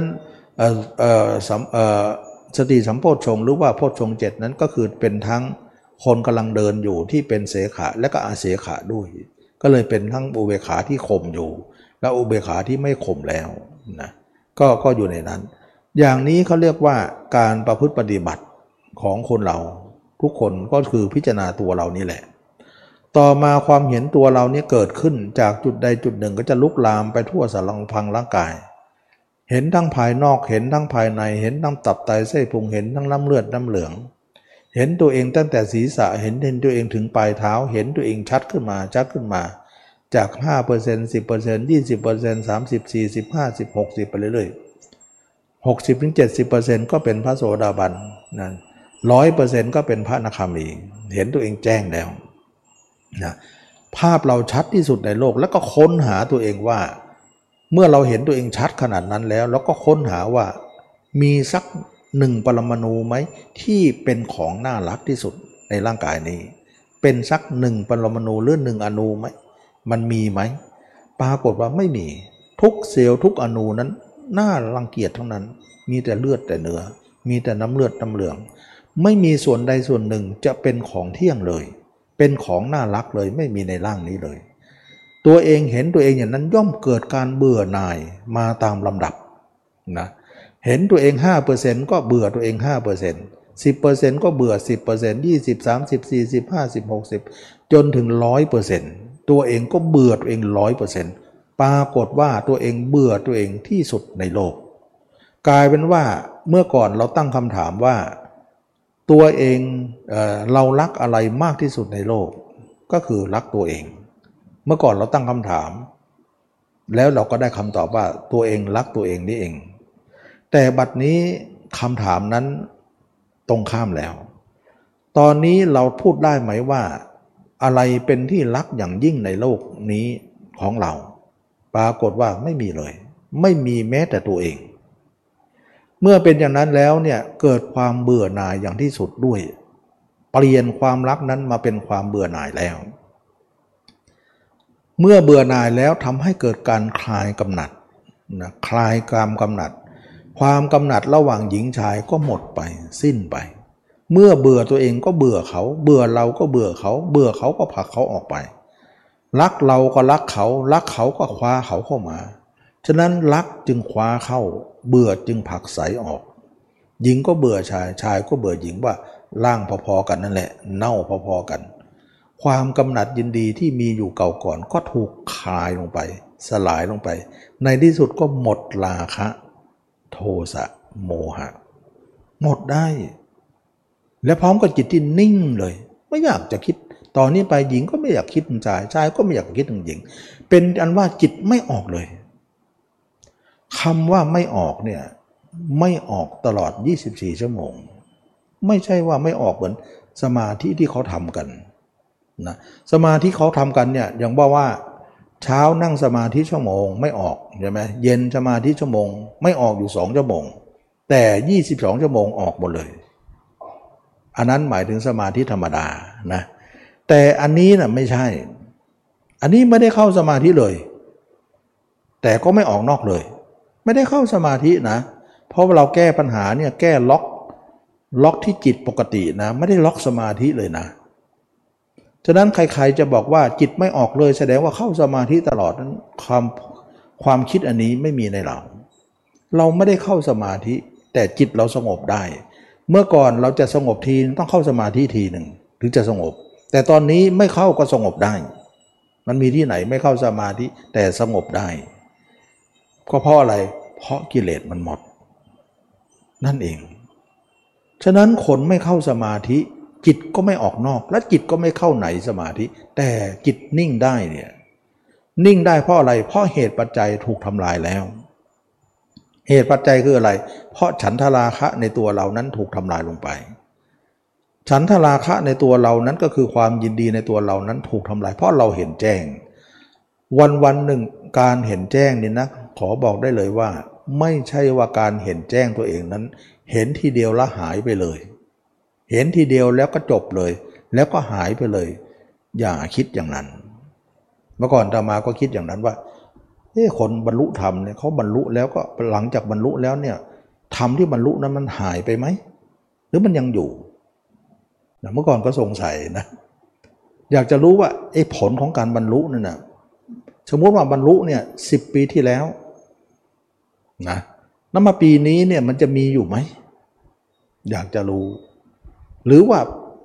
บรรลุปีที่แล้ว ปีนี้ยังเหลืออยู่ไหม หรือว่าทำไมพระอรหันต์เนี่ยบรรลุทีเดียวแล้วไม่เปลี่ยนแปลงเลย ตอนนั้นเราเราไม่รู้ในปฏิบัติไปก็ไม่รู้ว่ามันจะไงกันแน่ยังสงสัยอยู่นะแต่ถ้าเราปฏิบัติไปปฏิบัติไปถึงได้รู้ว่า ผลของการบรรลุธรรมนั้นไม่หายเลย ไม่หายเลยนะ สมมุติว่า 10 ปีที่แล้วเนี่ยเราเห็นแจ้งร่างกายเลยตลอดมา ตั้งแต่ 10 ปีนั้นมาเนี่ยมาถึงปีนี้เนี่ยไม่เคยหายแม้แต่นาทีเดียวขนาดนั้นนะการบรรลุธรรมนะไม่เคยหายเลย แม้แต่นาทีหนึ่งก็ไม่หาย แล้วก็จะไม่หายต่อไปจนถึงวันตายเลย ไม่มีการหายเลย โอ้นี่เหรอมันเป็นมาตรฐานขนาดนี้เจ้าหรือโอ้ถึงได้รู้ว่า การบรรลุธรรมนั้นเขาไม่มีผลของการหายของของการบรรลุนั้นเลย ผลเขาจะมีอยู่อย่างนั้น สมมุติว่าเราเห็นตัวเองแจ้ง 10 ปีที่แล้ว 10 ปีนี้มาก็ยังแจ้งอยู่เหมือนเดิมเท่าเดิมนะแล้วก็จะแจ้งต่อไปจนถึงวันตายเลย ถ้าร้อยปีนั้นก็ร้อยปีต่อไป ไม่มีการหาย และจิตเราจะไม่อยู่ในโลกใบนี้เลย เพราะอะไร เพราะจิตเราหัวเท้าอยู่ไง จิตเราอยู่แค่หัวเท้า ไม่มีนอกเหนือหัวเท้าเลย โอ้อัศจรรย์ขนาดนั้นเเหรอวันวันหนึ่งอาณาเขตของจิตของเราหัวและเท้าเท่านั้น เพราะอะไรเพราะเราตั้งในสมปัตเอ่อตั้งอยู่ในอิทธิบาทสี่มาตลอด เบื้องบนอย่างไรเบื้องหลัง เบื้องล่างอย่างนั้น เบื้องล่างอย่างไรเบื้องบนอย่างนั้น กลางวันอย่างใดกลางคืนอย่างนั้น เบื้องหน้าอย่างไรเบื้องหลังอย่างนั้น เพราะตรงนั้นเป็นกรอบอยู่ เท่ากับว่าคนที่บรรลุธรรมนะอาณาจิตอาณาเขตของจิตนั้นแค่หัวเท้าเอง จากโลกกว้างมาอยู่ในโลกของส่วนตัว พระอรหันต์เป็นอย่างนั้นหมดเลย พระตั้งแต่โสดาบันมาก็เป็นหมดแล้วนะโสดาบันก็เป็นแล้ว ฉะนั้นจิตเราทุกคนไม่เคยอยู่อย่างนี้เลย อยู่นอกตัวหมด ไม่ใช่ว่าบรรลุสิบปีที่แล้วเราเห็นแจ้งแล้วละหายไปแล้ว มาสิบปีนี้เป็นฝุ่นเป็นแรงไปแล้ว อย่างนั้นไม่ชื่อว่าบรรลุ ไม่ชื่อ มันไม่มีผลอะไรนะไม่มีผลอะไร มันไม่ได้อะไร จิตยังคิดมั่วไปหมดเลยโอ้เล่าอะไรมาเป็นมาตรฐาน เละเทะหมดแล้ว อย่างนั้น เละเทะหมดเลย ไม่เป็น ไม่เป็นอย่างนั้นเลยโอ้มันเป็นระบบที่ใหญ่มาก เหมือนกับว่าพลิกโลกเลย เมื่อก่อนจิตเราอยู่นอกตัวเนี่ย จิตเราไร้เขตแดน ไม่มีเขตแดนเลย แต่ตั้งแต่เราทำมรรคเนี่ยอยู่แค่หัวและเท้าธรรมะอยู่แค่ตัวเราไง อยู่แค่นี้ไปเลย ซึ่งวันวันหนึ่งยี่สิบสี่ชั่วโมงนั้นวันวันหนึ่งจิตเราอยู่แค่หัวเท้าเท่านั้น ไม่เคยอยู่นอกเหนือนั้น แม้แต่นาทีหนึ่ง เราไม่ให้หรอกแล้วก็ภาพเราชัดที่สุดในโลก ภาพคนอื่นไม่มี เพราะสัมมประธานสี่นั้นเคลียร์ออกหมดเลย ก็บอกแล้วตัดภาพเขาสร้างภาพเรา ตัดเขาได้สำเร็จ และสร้างเราได้สำเร็จด้วย มันก็เลยมีผลอันนี้ออกมาฉะนั้นธรรมนี้เป็นธรรมที่จับต้องได้เสวยได้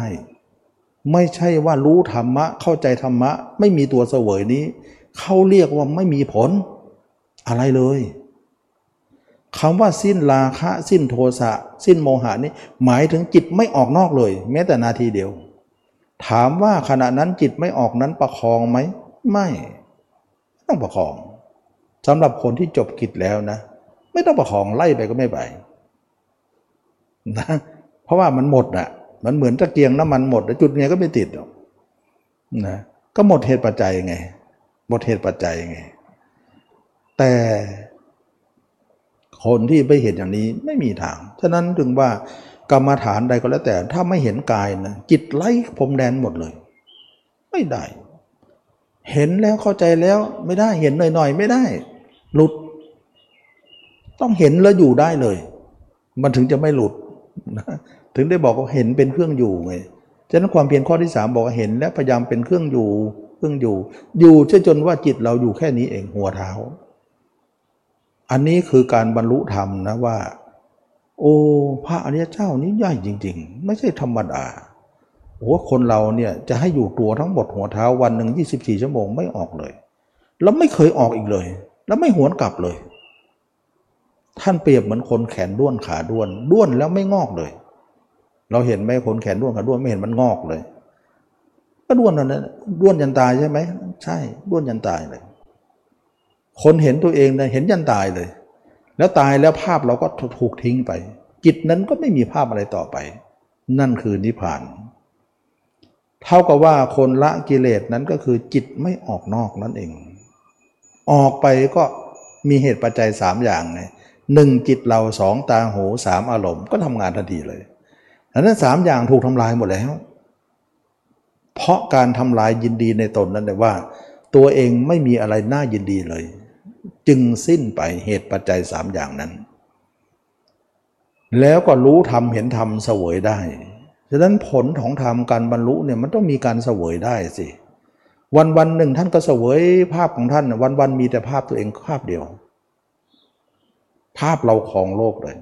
ไม่มีภาพอื่นทั้งนั้น เราเกลียดทิ้งหมด ไม่จำเป็นจะมาลกหัวใจเราทำไม คนมีกิเลสเท่านั้นแต่เอาภาพเขามานั่งอยู่ใจเราเนี่ยเราทำมาแล้ว เราเป็นคนหนามาแล้ว คนมีกิเลสมาแล้ว เราจะต้องไม่เป็นบ้างสิก็ก็ทำความเพียรสี่อย่างนี้ขี้ออกอย่างเดียว เขาถึงเล่นกันทั้งวันทั้งคืนเนี่ยให้เคลียร์ให้ออกให้หมดเลย มันก็หมดได้นะหมดแล้วก็รักษาไว้อย่าให้มันออก อยู่ไปเลย อยู่ตัวเรา ฉะนั้นอาณาเขตของพระยาเจ้าวันวันจิตของท่านอยู่แค่หัวเท้า ไม่อยู่นอกเหนือเลย แล้วจะอยู่อย่างเงี้ยตลอดชีวิต ไม่มีการหวนกลับ ไม่มีการหวนกลับ เหมือนคนแขนด้วนขาด้วนด้วนแล้วไม่มีงานงอก ฉะนั้นวันวันหนึ่งเนี่ยท่านอยู่ตรงนี้ตลอดเวลา กิเลสก็เลยไม่มีคำว่ามีกิเลสก็หมายถึงจิตออกนั่นเอง ไม่ออกก็คือไม่มีนั่นเองทำไมไม่ออกเพราะเบื่อตัวเอง แล้วเบื่อตัวเองแล้วก็ยังเบื่อทุกคนในโลกเลยว่า หญิงและชายเน่ากันทั้งนั้นในโลกนี้มีแต่ซากศพทั้งนั้น เราก็เลยไม่มีแก่ใจที่จะคิดถึงใคร คำว่าไม่มีแก่ใจจะคิดถึงใคร เพราะอะไร เพราะตัวเองก็เบื่อตัวเองมาเต็มที่อยู่ เหมือนตัวเองเนี่ยมีซากหนามาเน่าคล้องคออยู่ ตัวเองก็เบื่อร่างตัวเองก็เบื่อซากหมาเน่าอีก แล้วก็ไม่อยากจะเอาร่างใครมาอีก ความเป็นหญิงเป็นชายก็สลาย สลายแล้วก็ไม่ใช่ว่าสลายกิเลสดับแล้ว ก็คิดได้เลยทีนี้ไม่ไม่มีคิด ไม่ส่งจิตออกนอกเลย ก็ทำให้ความการหมดนั้นก็ไม่กำเริบ แสดงว่าหมดแล้วหมดเลย แล้วเราไม่ต้องเติมน้ำมัน ถ้าเติมน้ำมันตะเกียงก็จุดไหม้อีกแล้วนะฉะนั้นหมดน้ำมันแล้วยังไม่พอน้ำมันไปเติมใหม่จุดใหม่ก็ติดใหม่อีก ฉะนั้นท่านไม่หวนกลับไม่เติมต่อไปทำลายซะโอ้คนหมดกิเลสมันเป็นอย่างนี้เอง จิตไม่ออกนี่เอง เราไม่ได้ทำง่ายๆนะ ลองตั้งดูทีวโยม จะไม่ให้ออกสักห้านาทีได้ไหมเนี่ย ไม่ต้องวันหรอกห้านาทีแล้วยาก สิบนาทีห้านาทีเนี่ยโอ้โห หายใจแทบไม่ทั่วท้องขมแมวขมแมวขมแมวมันจะออกจนได้เลยอันนี้ไม่ออกทั้งวันทั้งคืนทำได้ยังไง ก็มักไง อันนี้แหละคนนี้เนี่ยถึงว่าเป็นคนเข้าถึงคำสอนพุทธเจ้าอย่างแท้จริง เหมือนสมัยพุทธกาลเลย ถึงแม้พุทธเจ้าจะไม่อยู่แล้ว แต่ธรรมที่เราบรรลุหรือว่าเราสวยได้นั่นแหละเป็นพยานแก่เรา ไม่ใช่ว่าเราตายแล้วมันรู้ ตายแล้วไปสัมผัสนิพพาน ไม่ใช่เป็นๆก็สัมผัสได้แล้ว ไม่น่าเชื่อแต่เป็นๆนี้เอง วันวันหนึ่งพระยาเจ้าเป็นท่านมีจิตเป็นเครื่องอยู่อย่างไร สมมุติว่าวันวันหนึ่งท่านไม่ได้เข้าสมาธิลึกนะท่านก็อยู่กับตัวเองหัวเท้าเนี่ยทั้งวันทั้งคืนไป เห็นตัวเองอยู่ทั้งวันไม่เคยไม่เคยขาดเลย ภาพตัวเองเนี่ย ไม่เคยแม้แต่วิไม่มีช่องว่างสำหรับภาพอื่นเลย เก้าอี้นี้เรานั่งอย่างเดียว ไม่มีใครแทรกได้นะเรานั่งคนเดียว จิตเราเราก็เป็นภาพเรา เรานั่งในหัวใจเราซะคนอื่นทิ้งหมดไม่เอา ไม่เอาหญิงเอาใจมานั่งอยู่หัวใจก็เราทุกร้อนเหลือเกินนะฉะนั้นวันวันหนึ่งท่านอยู่กับตัวเองทั้งวัน เวลาท่านจะเข้าสมาธิลึกมาท่านก็ทิ้งภาพตัวเองจะเข้าไป ถ้าไม่ทิ้งก็ไม่เข้านะ ไม่ทิ้งก็ไม่เข้า ฉะนั้นถ้าเข้าสมาธิไปจนอิ่มแล้วก็ออกมา ก็มาอยู่กับตัวเอง ฉะนั้นระหว่างว่าตัวเองกับสมาธิสมาธิกับตัวเอง สมาธิกับตัวเอง ตัวเองกับสมาธิ อยู่แค่นี้ อาณาเขตของจิตอยู่แค่นี้ ไม่มีนอกเหนือนี้ อย่างนี้มันก็เป็นสมาธิของพระยาเจ้าเลยนะแล้วก็สมาธิเนี่ยที่เราเข้าไปอยู่นั้นน่ะ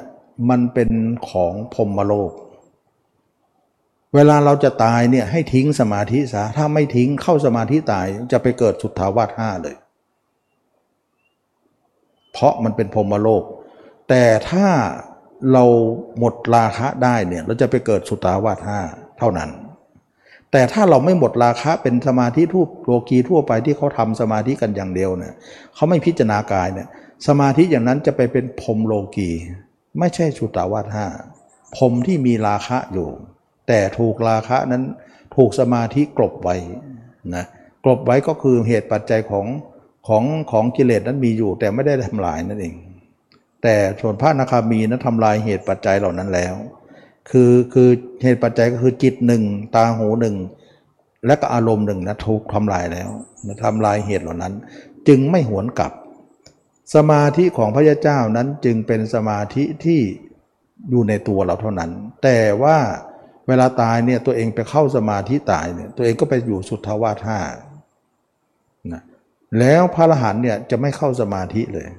เวลาตายตายคาภาพตัวเองไว้ แล้วก็ภาพตัวเองเป็นภาพสุดท้าย แล้วหลังจากนั้นความตายก็จะตัดภาพเองทิ้งซะด้วยความตายอันนั้น ต่อไปจิตเราก็ไม่มีภาพใครอีกต่อไป ภาพเราก็ไม่มีภาพใครก็ไม่มี สมาธิในฌานก็ไม่ได้เข้า จิตออกนอกก็ไม่มี คนนั้นคือนิพพาน ฉะนั้นนิพพานจึงการเห็นตัวเอง การเห็นตัวเองนั้นเห็นตั้งแต่เป็นแล้ว ไม่ได้ว่าเราจะไปเสวยนิพพานตอนตาย ตอนเป็นก็เสวยได้ การตายก็เสวยเหมือนเดิม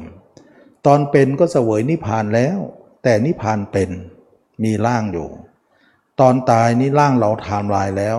นะก็นิว่านิพานนั้นก็เป็นนิพานไปนิพานตายนะนิพานเป็นกับนิพพานตาย อันนี้ก็เป็นเรื่องของการหมดกิเลสจริง ๆ อย่างนี้เขาเรียกว่า คนนั้นปฏิบัติตรงสมัยพุทธเจ้าเลย ไม่ไม่ได้ผิดเพี้ยนจากสมัยพุทธเจ้าเลย อันนี้ก็คือของแท้นะ ฉะนั้นประเภทที่หนึ่งทำไม่จำมาพูด พูดธรรมะได้ทั้งวันจำมาพูดอันนั้นไม่ได้เลย ไม่สวยผลนี้เลยนะมีแต่ปริยัติไม่มีปฏิบัติ ไม่มีปฏิเวทประเภทที่สองคือทำสมาธิธรรมดา นิ่งได้ออกมาก็มีว่างกับวุ่นเท่านั้นเอง เหตุปัจจัยสามประการทำงานอยู่ จิตเราหนึ่งตาหูหนึ่งอารมณ์หนึ่งจิตคิดไป เรียกว่าเกิดดับเกิดดับเกิดดับนะดูมันไปเถอะไม่จบหรอก นอกตัวทั้งนั้นแหละนะ ประเภทที่สามก็คือคนที่มาเห็นแจ้งในตัวเรา ตัวเราเห็นยากจริง ๆ นะ เห็นใจทุกคนนะ เห็นใจด้วยว่ามันเห็นยาก ยากมากมากเลย ไม่รู้จะยากอะไร และคิดว่าจะเอาสมาธิมามองยิ่งไม่เห็นใจเลย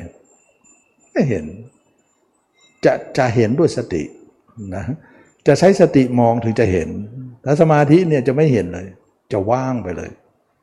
เอาสังเอาสังเกตเอาสมาธิมองเนี่ย มันจะว่างแล้วว่างนั้นว่างไม่เห็นเลยนะ ว่างแต่มันทับ ทับภาพเราหมดเลยฉะนั้นถ้าคนไหนทำสมาธิแล้วจะเอาสมาธิมามองโดย มองไปเถอะไม่มีทางเห็น ถ้าจะเห็นต้องลดสมาธิให้หมดเลย เหลือแต่สติ ก็บอกแล้วว่าการเห็นตัวเนี่ยต้องเห็นแค่ว่าภาวะปกติธรรมดานี่เอง ถ้าเราอยู่ในภาวะสมาธิไม่เห็นเลย มันจะว่างอย่างเดียว ว่างแต่ว่างหลอกเนี่ยว่างกระบุญเนี่ยว่างนั้นไม่ใช่ว่าราคะโทสะโมหะไม่ใช่ว่าหมดนะว่างเฉยๆออกมาก็มีราคะโทสะโมหะเหมือนเดิม อันนี้อันนี้ทั้งว่างด้วย ทั้งทั้งหมดราคะโทสะโมหะด้วยนะมันเป็นมันเป็นเรื่องของการจิตไม่ออกนั่นเองนะจิตเราเนี่ยหยุดแล้ว หยุดแล้วหยุดเลย บางคนจิตบอกว่าจิตนั้นหยุดไม่ได้ จิตมันคุมไม่ได้ โอ้ไปคุมได้ยังไง ตัวเองไม่มีมาร์กจะไปคุมได้ยังไง แล้วก็มาพูดกันว่าจิตคุมไม่ได้ เพราะอะไรเพราะจิตมันไม่ใช่ของเรา สิ่งไหนไม่ใช่ของเรา สิ่งนั้นเป็นทุกสิ่งไหนเป็นทุกสิ่งนั้นเป็นอนัตตา สิ่งไหนเป็นอนัตตา สิ่งนั้นบังคับบัญชาไม่ได้ทำไมพระอรหันต์ทั้งหลายบังคับจิตไม่ได้หรอได้สิแสดงว่าตัวเองไม่เข้าถึงนั่นเองเราตัวเองผิดทางนั่นเอง แต่ถ้าถูกทางมันก็หยุดได้ จิตมันหยุดได้อยู่แล้ว แต่ต้องหมดกิเลสนะถึงหยุด ถ้าไม่หมดไม่มีทางหยุดหรอก เพราะมันไม่หยุดด้วยกิเลสนั่นเอง ฉะนั้นคนที่หยุดไม่ได้คือคนไม่ได้หยุดไม่ได้ละกิเลสเลย ก็หยุดไม่ได้ ส่วนคนที่ละแล้วหยุดสนิทเลย หยุดสนิทเลยไม่เห็นมันจะไปเลย ไล่ก็ไม่ไป มันเป็นเรื่องอัศจรรย์จิตหยุดได้ ใครๆก็บอกหยุดไม่ได้ ก็เพราะว่าเขาไม่ไม่เขาปฏิบัติไม่ถูกนะถ้าถูกมันก็หยุดได้ ถ้าไม่ถูกก็หยุดไม่ได้ อันนี้คือเครื่องวัดเลย เครื่องวัดเลยนะฉะนั้นวันนี้ก็ได้พูดถึงเรื่องของการที่เราจะเข้าถึงคำสอนพุทธเจ้านั้น ก็เอากิเลสของเราวัด นะแล้วก็กิเลสเกิดจากอะไรเกิดจากการรักยินดีในตนนี่เองฉะนั้นเวลาเราเห็นตัวเองก็ไม่เห็นน่ารักเลย เบื่อ ก็เลยขายกิเลสออกหมดเลย ก็เลยไม่ไปเลยจิต แสดงว่าไปเพราะมันมีกิเลสไม่ไปก็เพราะว่ามันหมดกิเลสการหมดคือการไม่ไป เหมือนหมดตะกี้น้ำมันตะเกียงก็ไม่ลุก ถ้ามีน้ำมันก็ไฟก็ลุกต่อไปนั่นเองเขาเรียกว่าหมดเหตุปัจจัย ฉะนั้นวันนี้ก็สมรวนสมควรแก่กาลเวลานะได้พูดถึงเรื่องของว่า เราเกิดสมัยหลังพุทธกาลนั้นทำยังไงให้เราเนี่ยยังมีสภาพธรรมที่แท้จริงเหมือนสมัยพุทธกาลก็เอากิเลสเราวัด ถ้าใครบอกว่าจิตไม่ออกแล้วเนี่ยกิเลสเราก็หมดแล้วเนี่ยบอกว่าทางผิดนะ เออไม่เป็นไรผิดก็ผิดไป ผิดที่ปากเขา แต่ไม่ผิดที่คำสอนพระเจ้าหรอก เราก็พอใจแล้ว นะใครจะบอกว่าผิดก็ช่างเถอะไอ้คนบอกว่าถูกนั่นแหะจิตออกทั้งวันเลย คนบอกว่าผิดเนี่ยจิตไม่มีไปเลย มันดีไหมล่ะนะอันนั้นมันเป็นเรื่องของคำพูดของใครนะเราไม่ต้องสนใจตรงนั้น สนใจว่าแท้จริงเราอยู่ตรงไหนนะเราพอใจตรงไหน วันนี้ก็สมควรแก่กาลเวลาขอทุกคนมีความสุขความเจริญรู้แจ้งเห็นธรรมในพระธรรมคำสอนพระเจ้า ทุกคนทุกท่านเทินนะ